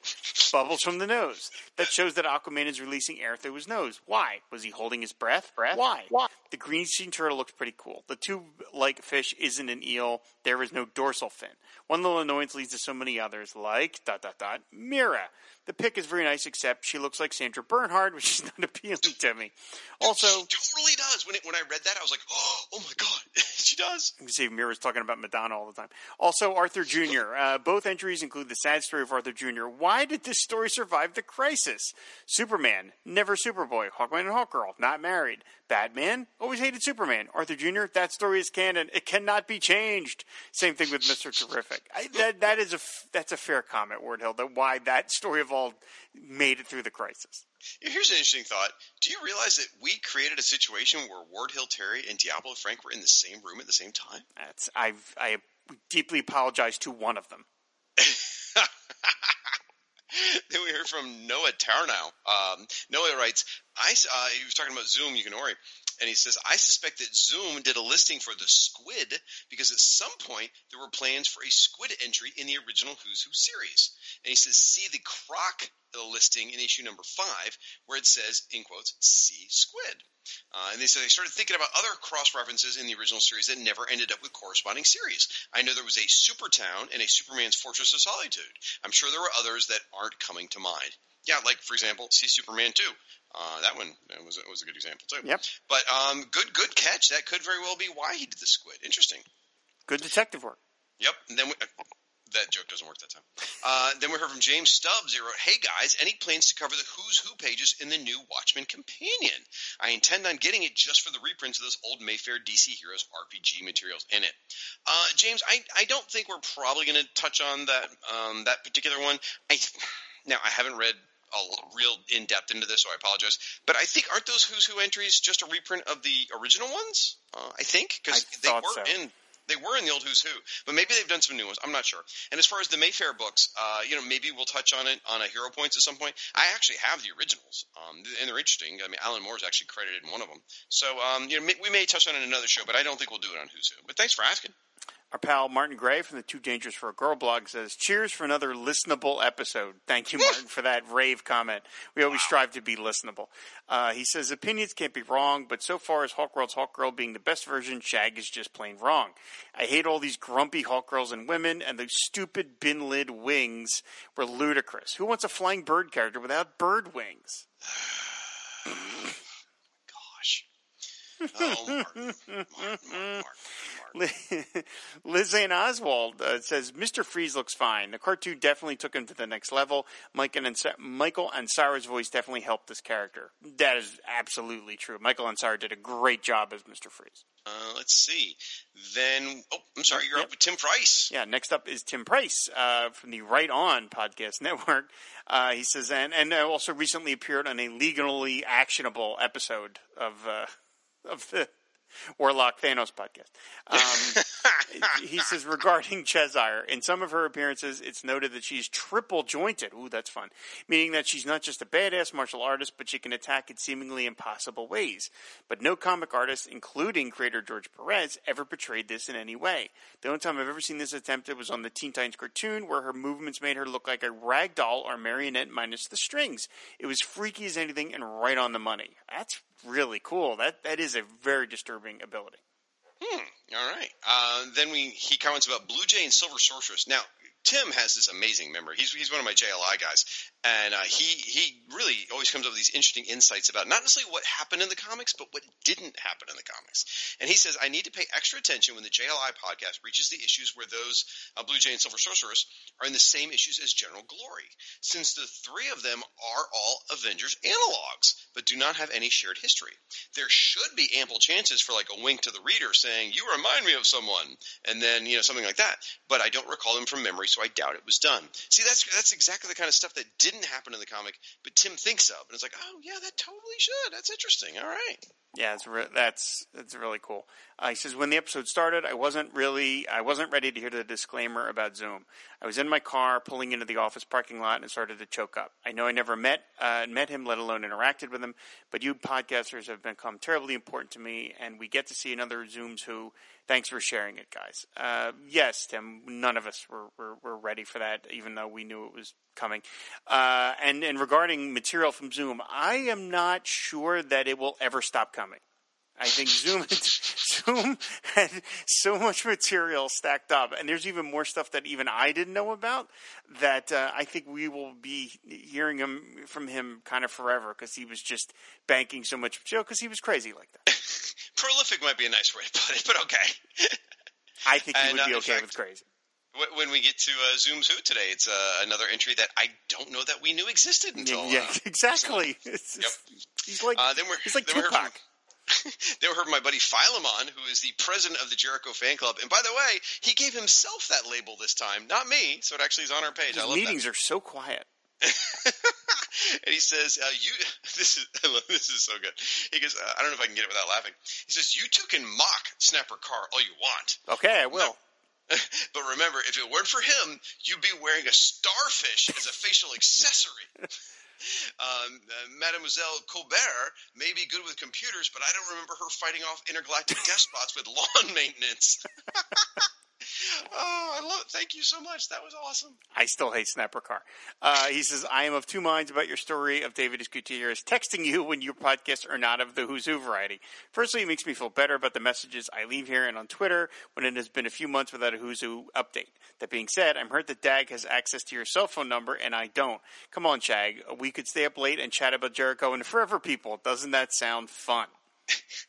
Well, here's the true story behind this. You know, David, he's been arrested many, many times, and he ha- every time he fills out the bail forms, he has to have an emergency contact, and he can't tell his wife clearly. So he asked me for my cell phone number. I gave it to him, not realizing how much he would abuse it. So Well, the that- weird- that's how that came to be. See, the weird thing is with me, I keep moving on to burner phones, and he keeps finding the number. I don't know how he manages to do it. So I'm constantly throwing flip phones out, and then thinking he's not going to get this number this time, and then boom, another text message when who's who's not out. So yeah, I can't imagine how he keeps getting that number when you irritate me. It's weird. uh, yeah. Interesting. Uh, he says, I have to take my hat off to Rob. I consider myself to be the luckiest man in the world for being able to convince my wife to marry me, but she will only begrudgingly read the comics I offer her to read. The idea of buying one, even autographed by Neil Gaiman, and giving it to her for a gift is laughable.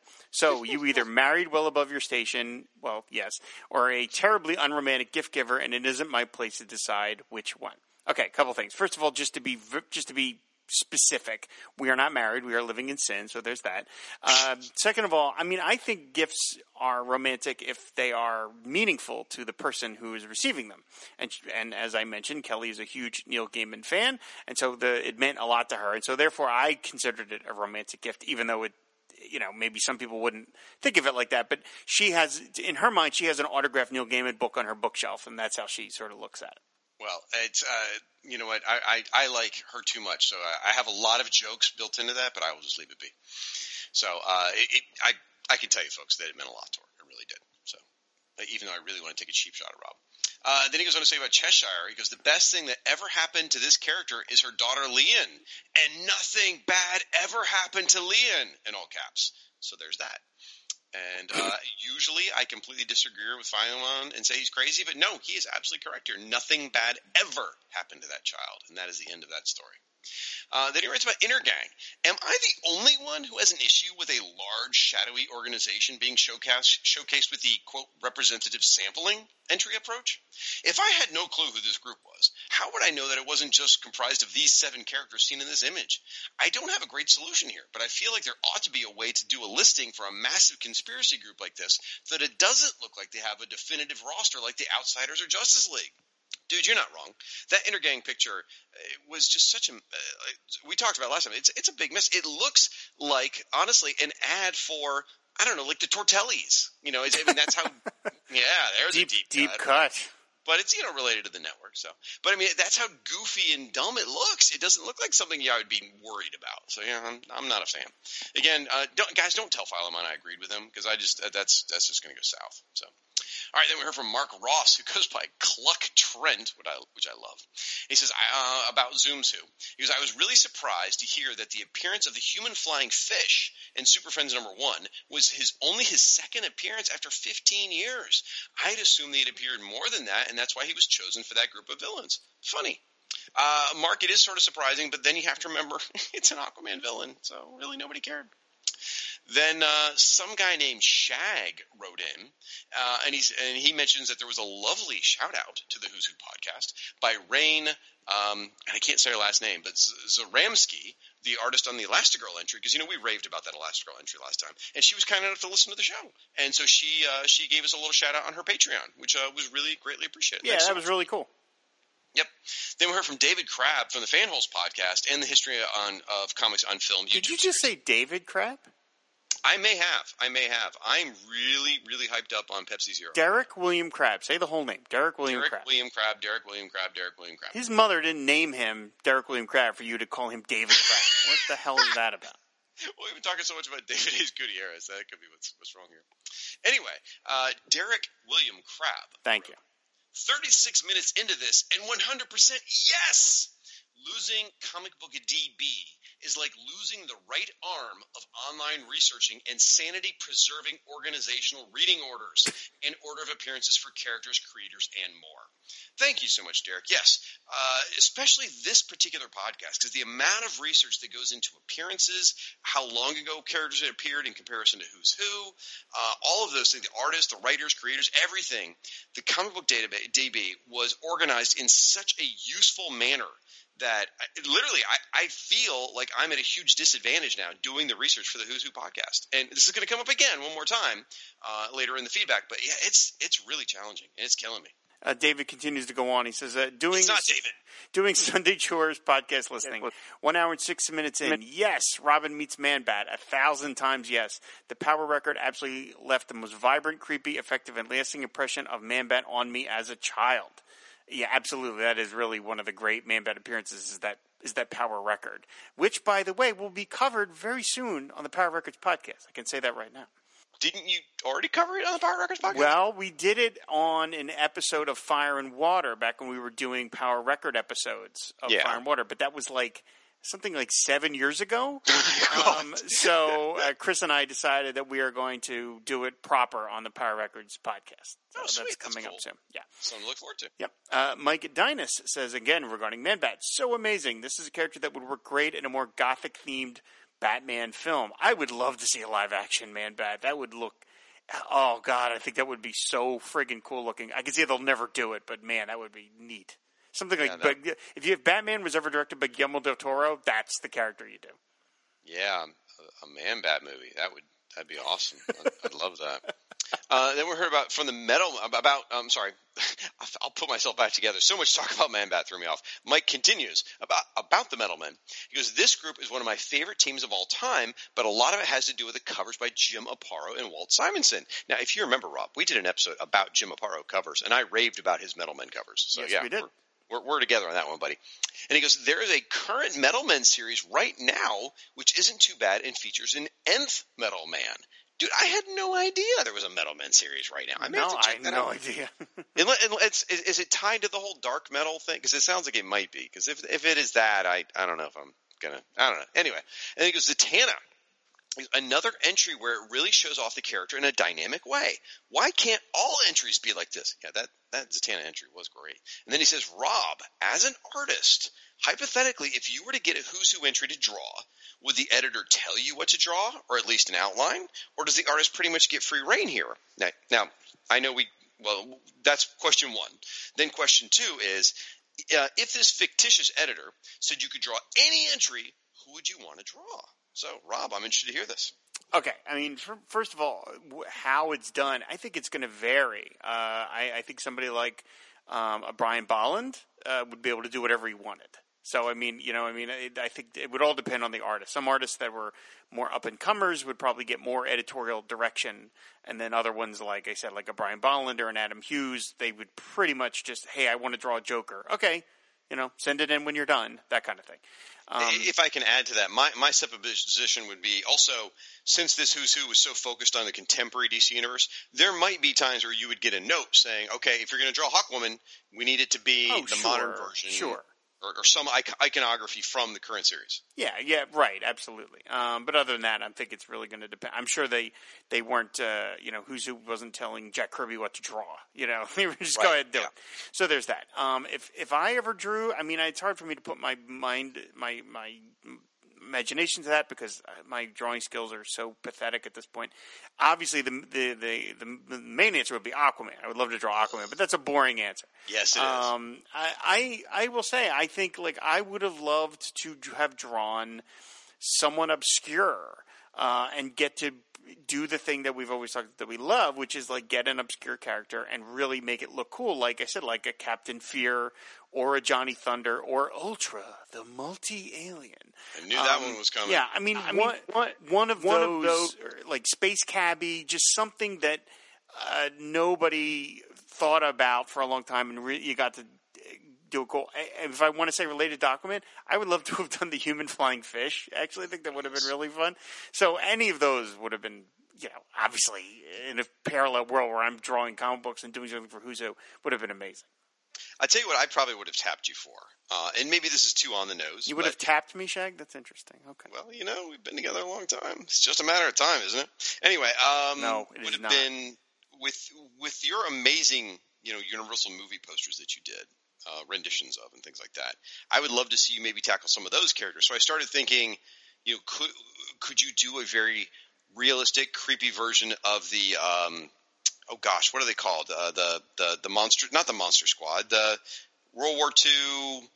Uh, oh, the Creature Commandos. Creature Commandos might have been something really cool to see you do, or maybe just a, a really creepy version of the Patchwork Man or something like that. That's That would probably be what I would have okay, targeted see that. at. Yeah, it would be cool. Thank you. Yes, it- it would it would have been fun to do some monster related stuff. That would have been neat. Yeah.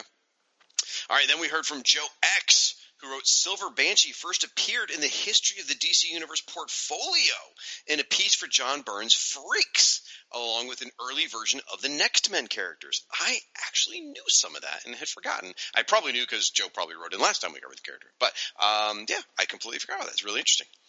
Then we heard from Mike LaCroix from the Canadian Military History Podcast. He wrote, Gents, I just bought the reprint edition of Detective Comics 259, the million dollar debut of Batgirl.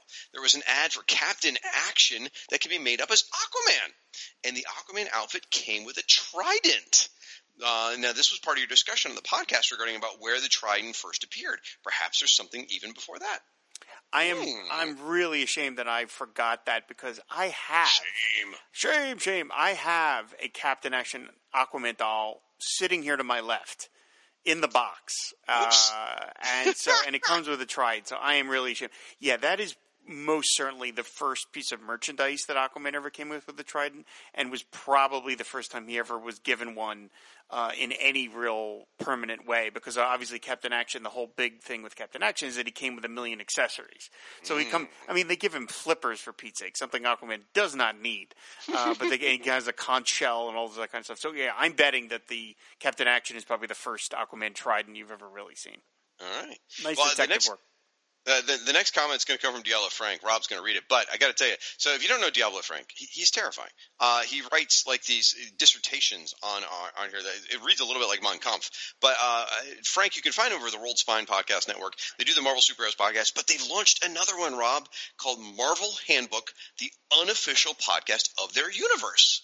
So it's almost like a sister show to the Who's Who update, or maybe more like a Bizarro World show, actually, because Frank is terrifying and crazy. So, uh, yeah, but there's, you know, hey, it's worth checking out. Definitely, folks. Uh, again, it is the Marvel Handbook, the unofficial podcast of their universe.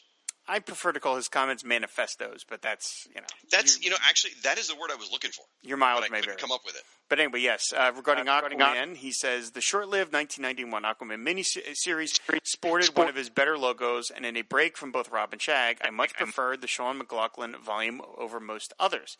I read the series in anticipation of Peter David's run, only to be gravely disappointed with that series, both in a vacuum and in comparison to the book canceled to clear the way for it. McLaughlin had complained that DC should have allowed him to kill off Black Manta, which would have finally resolved that damaging issue. While I agree that the original Mirror Manta needed to die, I don't think it was in Aquaman's best interest to serve as executioner, as his emotional inability to allow himself revenge enhanced his character. Chadwickian artist Ken Hooper was probably too gentle for his times, but I thought he was a good, if not exactly commercially viable, choice for the story and its hero. As much as I enjoy the adventures of Captain America and Bucky, I think everyone would have been better served with his drawing six Aquaman issues and handing it off to Hooper rather than three quarters of a forgotten prestige format miniseries. The title visibly faltered once Hooper left, and McLaughlin didn't seem to have another arc in him, assuming he wasn't just playing out time on a lame duck volume. Then Frank chimes in on the comic book DB issue. He says he typically uses comic book D- DB as a third option after Comic Vine and Grand Comic Database, depending on the needs of a given bit of research. You'll all be fine. Frank, I took your advice. I used comic book, uh, Grand, or the Grand Comic Database and Comics Vine, and they freaking suck for research. Let me tell you, because what, where Comic Book DB excelled was the ability to search by title or search by publication history, uh, like actual publication date and things like that. And the cross referencing was so much more user friendly.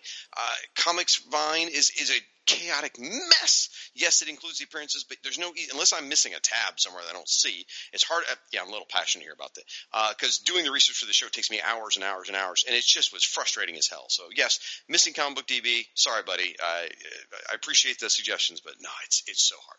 All right. Then uh, about Hawkwoman. This is this or about the Hawks in general. This is funny. You got to stick with it for a bit, okay? This is about Hawkman and Green Arrow. So he says, um, even more than the continuity hell, though, I think the greatest disservice was the personality swap between Shaira and Katar. Being the 1990s, a strong female character meant turning her into Meghan McCain, while Katar became the namby-pamby constitution caressing demon rat, or in comic terms, prone to boring speechifying. Then, this is the part that makes sense.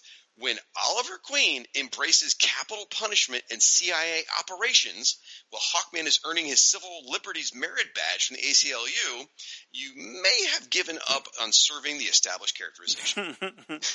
you know, I never even thought about that, but you're right. Green Arrow's running around with uh, that guy Eddie Fyers or whatever his name was on all these CIA things, and, and Hawkman's trying to be all touchy feely. You're right. They totally reversed those roles. I hadn't thought about that. Uh, then about uh, Highfather, he goes, I actually like the Charlton Heston from Ten Commandments on CrossFit, since otherwise Highfather always came up as Odin drained of all personality. That's I like that description. That cracks me up. Then he talks about stealth. Remember, we talked about that issue, uh, the body horror issue of Legion. And he goes, the stealth birth issue was easily one of the acronym Legion's best. And Barry Kitson is a guy I've never had strong feelings about one way or the other. So I'm perfectly happy to have Keith Giffen on a non 5YL entry. Uh, as a character, Stealth should have been one of my favorites on the team, but the dynamics of Alan Grant's scripts were such that just about everybody was just reacting to Vril Dox or Lobo. Everyone else was sort of interchangeable in a Silver Agey kind of way, playing exasperated or indignant straights. As such, and especially in the light of the murder slash rape, I'm surprised that Stealth hasn't been quietly killed in a crossover yet. Yeah, I, I am really shocked that Stealth again murdered Vril Dox and raped him. I'm really surprised that that hasn't been a little more addressed by how wrong that is. But you make a good point. You know, I, I enjoy the Acronym Legion book. I've been rereading it, but I couldn't put my finger on it. But you're right. Everyone is kind of the same, except for Lobo and Vril Dox. So yeah, I, I hadn't realized that. So Frank had a, a bit of insight. Kind of scary. All right. We got a comment from Sydney Sapper Osinga. I believe this is the first time we've heard from Sydney. He says, Hi, I've only found you guys recently, but plan on checking out everything over time. I'm a huge fan of the Who's Who and the OHOTMU and any handbook style, handbook type materials. Have you covered the Argyle entry in Son of Ambush Bug number two? also, Amazing Heroes number 109 had a list of all the artists and what they did in the original one of Who's Who, as well as an article about minor characters that could have had entries, including the Bouncer and the Crusader. I remember that article because I was buying Amazing Heroes at the time. I loved that article. It was really great. And no, we haven't gotten to Argyle yet. I think when we are headed towards the, the wrap up of Who's Who, we probably have to do some odds and ends. And I think at some point we will do we'll do Argyle because you know he did get an official Who's Who listing, if it, even though that listing's not in a Who's Who comic. So we've been doing this podcast so long that one of our memories has gone. Did we Because- did we do that already? Well, here's the thing. We did the we called it, I think the victory lap episode or whatever. Right. After we finished Who's Who and we finished the history of the DC universe or whatever, we did Right. a victory lap. And I know we talked about the Amazing Heroes article. in there. We definitely Did we? Okay. Wow. Yeah, it was a long time. And, and I know Bouncer and Crusader, Zoom has done entries for them. yeah, that that is true. But uh, the I see, I'm struggling here. We either did Argyle in there, or we said we were going to and failed to. I think and, that's and Siskoid more gave us a bunch of crap for it. I, think that's more. Well, Siskoid giving us a bunch of crap. I mean, how, how am I supposed to remember that incident? There's so many of them. I Uh, call that any day that ends in Y. yeah, I mean, come on. I don't think we ever did the listing. Okay. I really don't think we. I think we've talked about it, but I don't think we've ever done. it. That we, we quite possibly failed to do it. I know we did cover the ambush bug issue number three or whatever, which is essentially a big who's who entry for a bunch of uh, Right, characters. right. That was part of that, that Yeah. wrap up. Right. So, So, all right. uh, anyway, Jossum uh, one. He comes back and Still says, uh. "Still love that name." I was wondering if there's any way to upload some files. I was introduced to the DC universe in the early '70s by a vinyl record LP. It had origins of Aquaman and the Golden Age Green Lantern on side one, and on the other side were the origins of both the Jay and Barry Flashes. Not sure if you've ever heard this, but I was able to track down the audio, and I'm sure you'd enjoy them. Thank you, Jossum. Yes, I have heard. I have that record. Uh, we haven't covered it on Power Records because it's not a Power record. Uh, it was done, done with with the, the League of the the League of the Lion, as you mentioned, in the late '60s. But uh, thank you for the interest. But yes, we have heard that record, and you can find it on YouTube as well. Maybe we should do that for a Fire and Water Aquaman episode. We could. It's a fun story. It's well done. I, I've never heard it. I'd be interested. Yeah. So, uh, and then we don't have to talk as much. We can just play the record. Amazingly, the, the the record sleeve, it's him flashing Green Lantern, and Aquaman gets top billing and the center of the sleeve. Nice. Yep. Very nice. Well, I mean, think about it. At that point, Flash hadn't had a, but more than like Right. one or It was during the episodes. right. It was right during Aquaman had his filmation series, so it makes Yeah. sense. But it just you know it sticks out. You're like, wow, look at that. Uh, then we heard from Thomas Walker, who uh, who wrote and said uh, he did a Who's Who theme song specifically about 2D man. Or I'm sorry, he talks about the Who's Who theme song uh, that our our friends Bad Man Pajamas did, and specifically about 2D man. And he reveals who 2D man is, at least in his version. He goes, I want to share in my mind canon who 2D is, man. A a here to though uh, here to though unrevealed Who's Who entry from the awesome theme song. Goes, if 2D man were a Marvel comic, the title would be the Irredeemable 2D man, after the hero's alter ego. The hero's catchphrase, which is "She's hot," is spoken every time 2D man's eyes glances upon a buxom pinup whose bra size happens to mimic his 2D of his name, especially if she's a redhead. No hero can maintain a secret identity forever. Shag, yours has just been revealed. Yellow dot award, please. Uh, tell you what, Tom, uh, Thomas Walker, absolutely. Congratulations. You have won yourself a yellow dot. Uh, basically, by doing that, just take a highlighter and put a dot of yellow on something, please. And uh, it's, it's contagion season. I can't mail you anything. But uh, thank you. That's, that's awesome. I absolutely love that. Heard from my buddy Matt Ev, uh, who says, "I by the way, if you're not part of the Fire and Water Fitness Group, you should really go just to look at Matt Ev's posts. There, I mean, that guy's he's a monster. He's just a huge, massive guy. Does amazing handstands, just all this cool stuff. Anyway, Matt writes, I basically came here to talk about Stealth and Giffen's body horror issue, which is spectacular, almost Vertigo-esque diversion from the Legion usual shenanigans. One of the best issues of the entire series. It's an incredible showcase of Giffen's art at its most Giffen-y and Cronenbergy. But uh, but others above me have already mentioned most of that. So um, or carry on. Well, all right. Well, thanks, Matt. Uh, you know what? Maybe we're gonna have to check out that issue now. Might be interesting. Then we heard from Stella from the Batgirl to Oracle podcast, uh, a Barbara Gordon podcast specifically, our buddy Stella. And she says regarding, because we talked about Barbara Gordon in regard to Suicide Squad last time. She says, in the Suicide Squad entry, you mentioned Oracle being pushed towards leadership and asked whether this was just the, the writer coming up with it or something.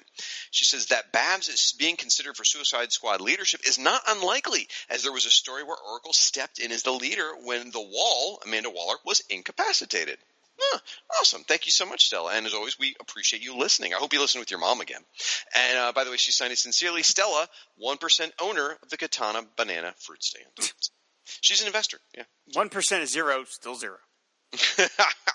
All right, folks. Now we are going to do the aforementioned Zoom's Who, the Zoom Yukinori addendum to the definitive directory of the DC Universe. And yes, we have a new entry that we didn't even know existed uh, that just came to us recently, was emailed to us. Rob, you want to uh, sort of describe it a little bit? Well, yeah. I mean, uh, this of all the listings of all the characters that I ever wanted to get a Who's Who listing, and we, we talked about on the show, deserved one and did not get one. This is the number one listing, even among even above Aquaman villains or whatever. It is Sugar and Spike. Woohoo! I mean, Uh, you've, you've you mentioned that on the show many, many, many times. Yes, and uh, I mean, apparently, it was a, a, a somewhat contentious uh, subject in the offices of the DC Comics because I mean, apparently, a lot of people on the staff thought they deserved it, which they do. Wow. They okay. had, I mean, they, they, they headlined 98 issues of their own series for Pete's sakes.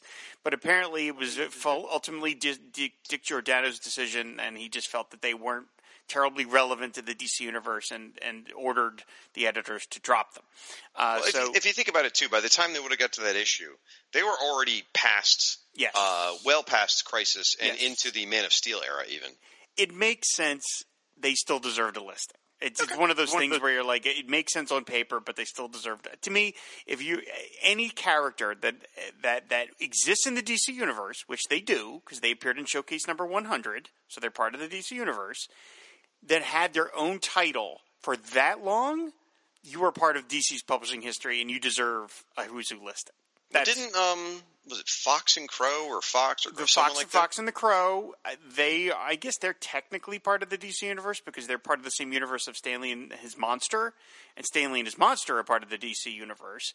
But that, uh, you know, you could argue maybe that you could, but you could say they're funny animals. The funny animal thing outside of Captain Carrot is its own sort of separate universe, but Sugar and Spike. But anyway, Zoom finally did this listing of Sugar and Spike, and we'll have it on the website, fireandwaterpodcast.com. Oh, yeah, com. It does the personal data for both characters. It gives their combined history. Um, he, he, it's credited to Sheldon Mayer and Zoom Yukinori. I don't. I know that Zoom's credit. Sometimes he would give himself credit when he drew more of the listing than others. Sometimes he gave himself credit when he simply did the design. I don't see any of Zoom's work here at all in terms of his art style. I think this is all Sheldon Mayer, and he's just giving himself credit by doing the design and the layout. Not that that doesn't deserve it, but I'm just saying I think all this artwork is Sheldon Mayer.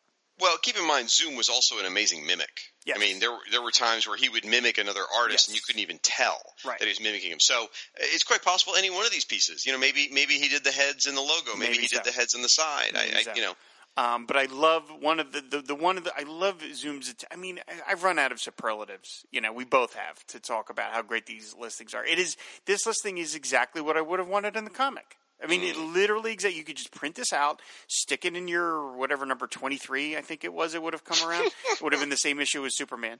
Um, and but I love his attention to detail because I love that it mentions for for sugar and it says base of operations an unknown an unnamed American town.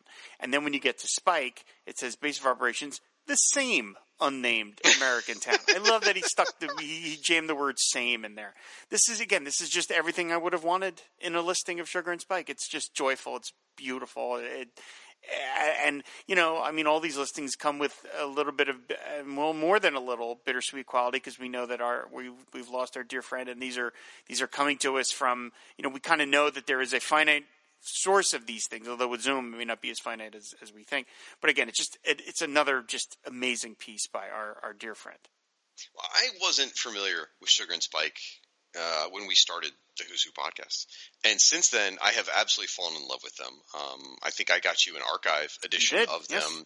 I, I've read uh, some of the digests with them now. We we covered some stories on an episode uh, of one of our shows. I, I absolutely adore these characters. One of their episodes from Video Comics is up on our YouTube page. Yes, yes, and we and we had super fun doing um the the Legends of Tomorrow adult versions of Sugar and Spike. I even like that take on it as well. And uh, this entry is so wonderful. It brings me so much joy. The kids are just adorable. I love the the, the text he's written here, Yep. the describing their relationship about how she you know she calls him doll boy, and and, and uh, some of this I wonder if he made up. Like this whole he gives them an origin, you know, which is sort of interesting. I, I don't know if that ever actually happened that way, but he talks about their first meeting, and then in the in the powers of weapons, it talks about their great great grandpa Plum, the one who uh, who can speak baby, and we read a story where grandpa yeah, he looks like the old cowboy dude. Yeah. Yeah, and then in the in the Serprint, you've got them. They they have clearly had either a mud fight or a paint fight or something. You can see their handprints all over the wall and over each other, and they're now in trouble. And they've been put in the corner, and they're having to sit in the corner because they're in trouble. But they're holding hands, and uh, it just I love this thing so much. Yeah, it's gorgeous. It's great. I mean, all all of his Zoom's Who pages were fantastic, but this one I would say I would put this in like my probably top five favorites because it just I look at it and say you could just put this in the comic and no one would know the difference. Yeah. Well, uh, and you you asked for this one forever, you know. So you know, you, this one, Aquaman of Earth two, um, TRS eighty Whiz Kids. I mean, you you you know, My you got some of your, TRS-80 you got some of your dreams that, that happen right there. So Yep. thank you, Zoom, and uh, we sure miss you, buddy. But uh, but seeing things like this just makes us feel closer to you. All right, folks. Well, now we're, we're going to move on, uh, where we do need to thank you guys at home. We need to thank you for sharing the show on your social media. Remember, out on Facebook or Twitter, share it, retweet it, uh, and you'll get on this list. And again, it, gr- growing the group of us talking about the show, it all comes from you guys helping to share the word. So please get out there uh, and, and share and retweet. And I know it sounds like we're reading a phone book, but you know what? Everybody on this list helped promote the show. So our thanks to Al Girding, the Aquaman and Aqualad Facebook page, Batman Huntress, I'm sorry, Batgirl and Huntress podcast, Between the Pages, Bill Beer, Canadian Geek, Chris Franklin, Chris Lewis, Chris Leiden, Chuck Rodriguez, Coffee and Comics, Craig Carter, Dale Russell, David S. Gutierrez, David Capoon, DC Comics Vault, DC OCD podcast, Dr. Ange, Dr. Pop Culture uh, from the Bowling Green State University, Fan Film Fridays podcast, Green Lantern HG, Hulk Wiki, Jeffrey Brown, John K. Mulder, Keith G. Baker, Kirby, Con L, Lisa Heisey. Hey, my cousin, get well soon, Lisa. Lisa. Liz Ann Oswald, Luke Dobb, M. Anthony Gerardo, Max Romero, Michael Kramer, Mike Dinas, Paul Hicks, Rain Shrizramsky, sorry, for Relatively Geeky, Russ Bailey, Scott X, Secret Wars and Beyond podcast, Stella from Batgirl to Oracle, The Mirror Factory, Tim Price, Tricker Talk, Waiting for Doom podcast, Willie Yarborough, and World Class Nerd. he is a world class nerd, I think. So, and I think we all are, really. We, oh, it's true. Uh, we will post some of these images out on our website, which is fireandwaterpodcast.com. So go out there and check out some of the gallery posts. Now, that's that's this issue in the books. It was super fun, but next issue we've got more coming, folks. It is the new Titans issue. Very exciting. Rob, who else is in it? Uh, the Teen Titans, And the Injustice League, Anarchy, Animal Man, Green Arrow, Catherine Cobert, Millennium, Invasion, Nightwing, Ragman. Rex the Wonder Dog, and many more. Awesome. I cannot wait. It's going to be super, super fun. So that's going to do it, folks.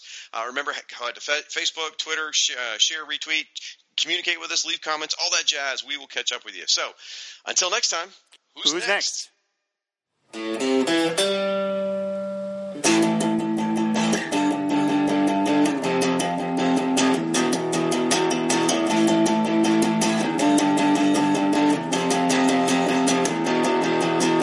Aquaman and Superman, Animal Man and Plastic Man, Firestorm and Nuclear Man, Batman and Hawkman, 2D Man and Hour Man. Who are all these people, man? They're all part of the DC Who's Who. Ultra Boy and Booster Gold, Lightning Lass and Hippolyta, Phantom Stranger, Etrick and Arisia and Woozy Winks. Hey, hey, hey. What? What about that one guy? What guy? Mr. Pretzel, Mr. Lipstick, Mr. Mitzelfuzzle?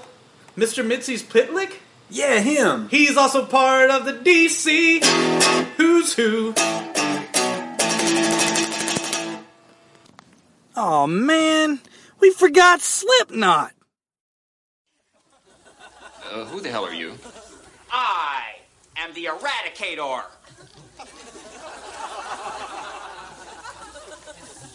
The Eradicator. Armstrong, you missed our squash game. Oh, the D squash ladder. Yeah. I'm sorry, I forgot. That was very rude. So we'll call it a default then. Whatever. Another win for the Eradicator! I climbed the D squash ladder one rung at a time. Today, you were my rung, Armstrong.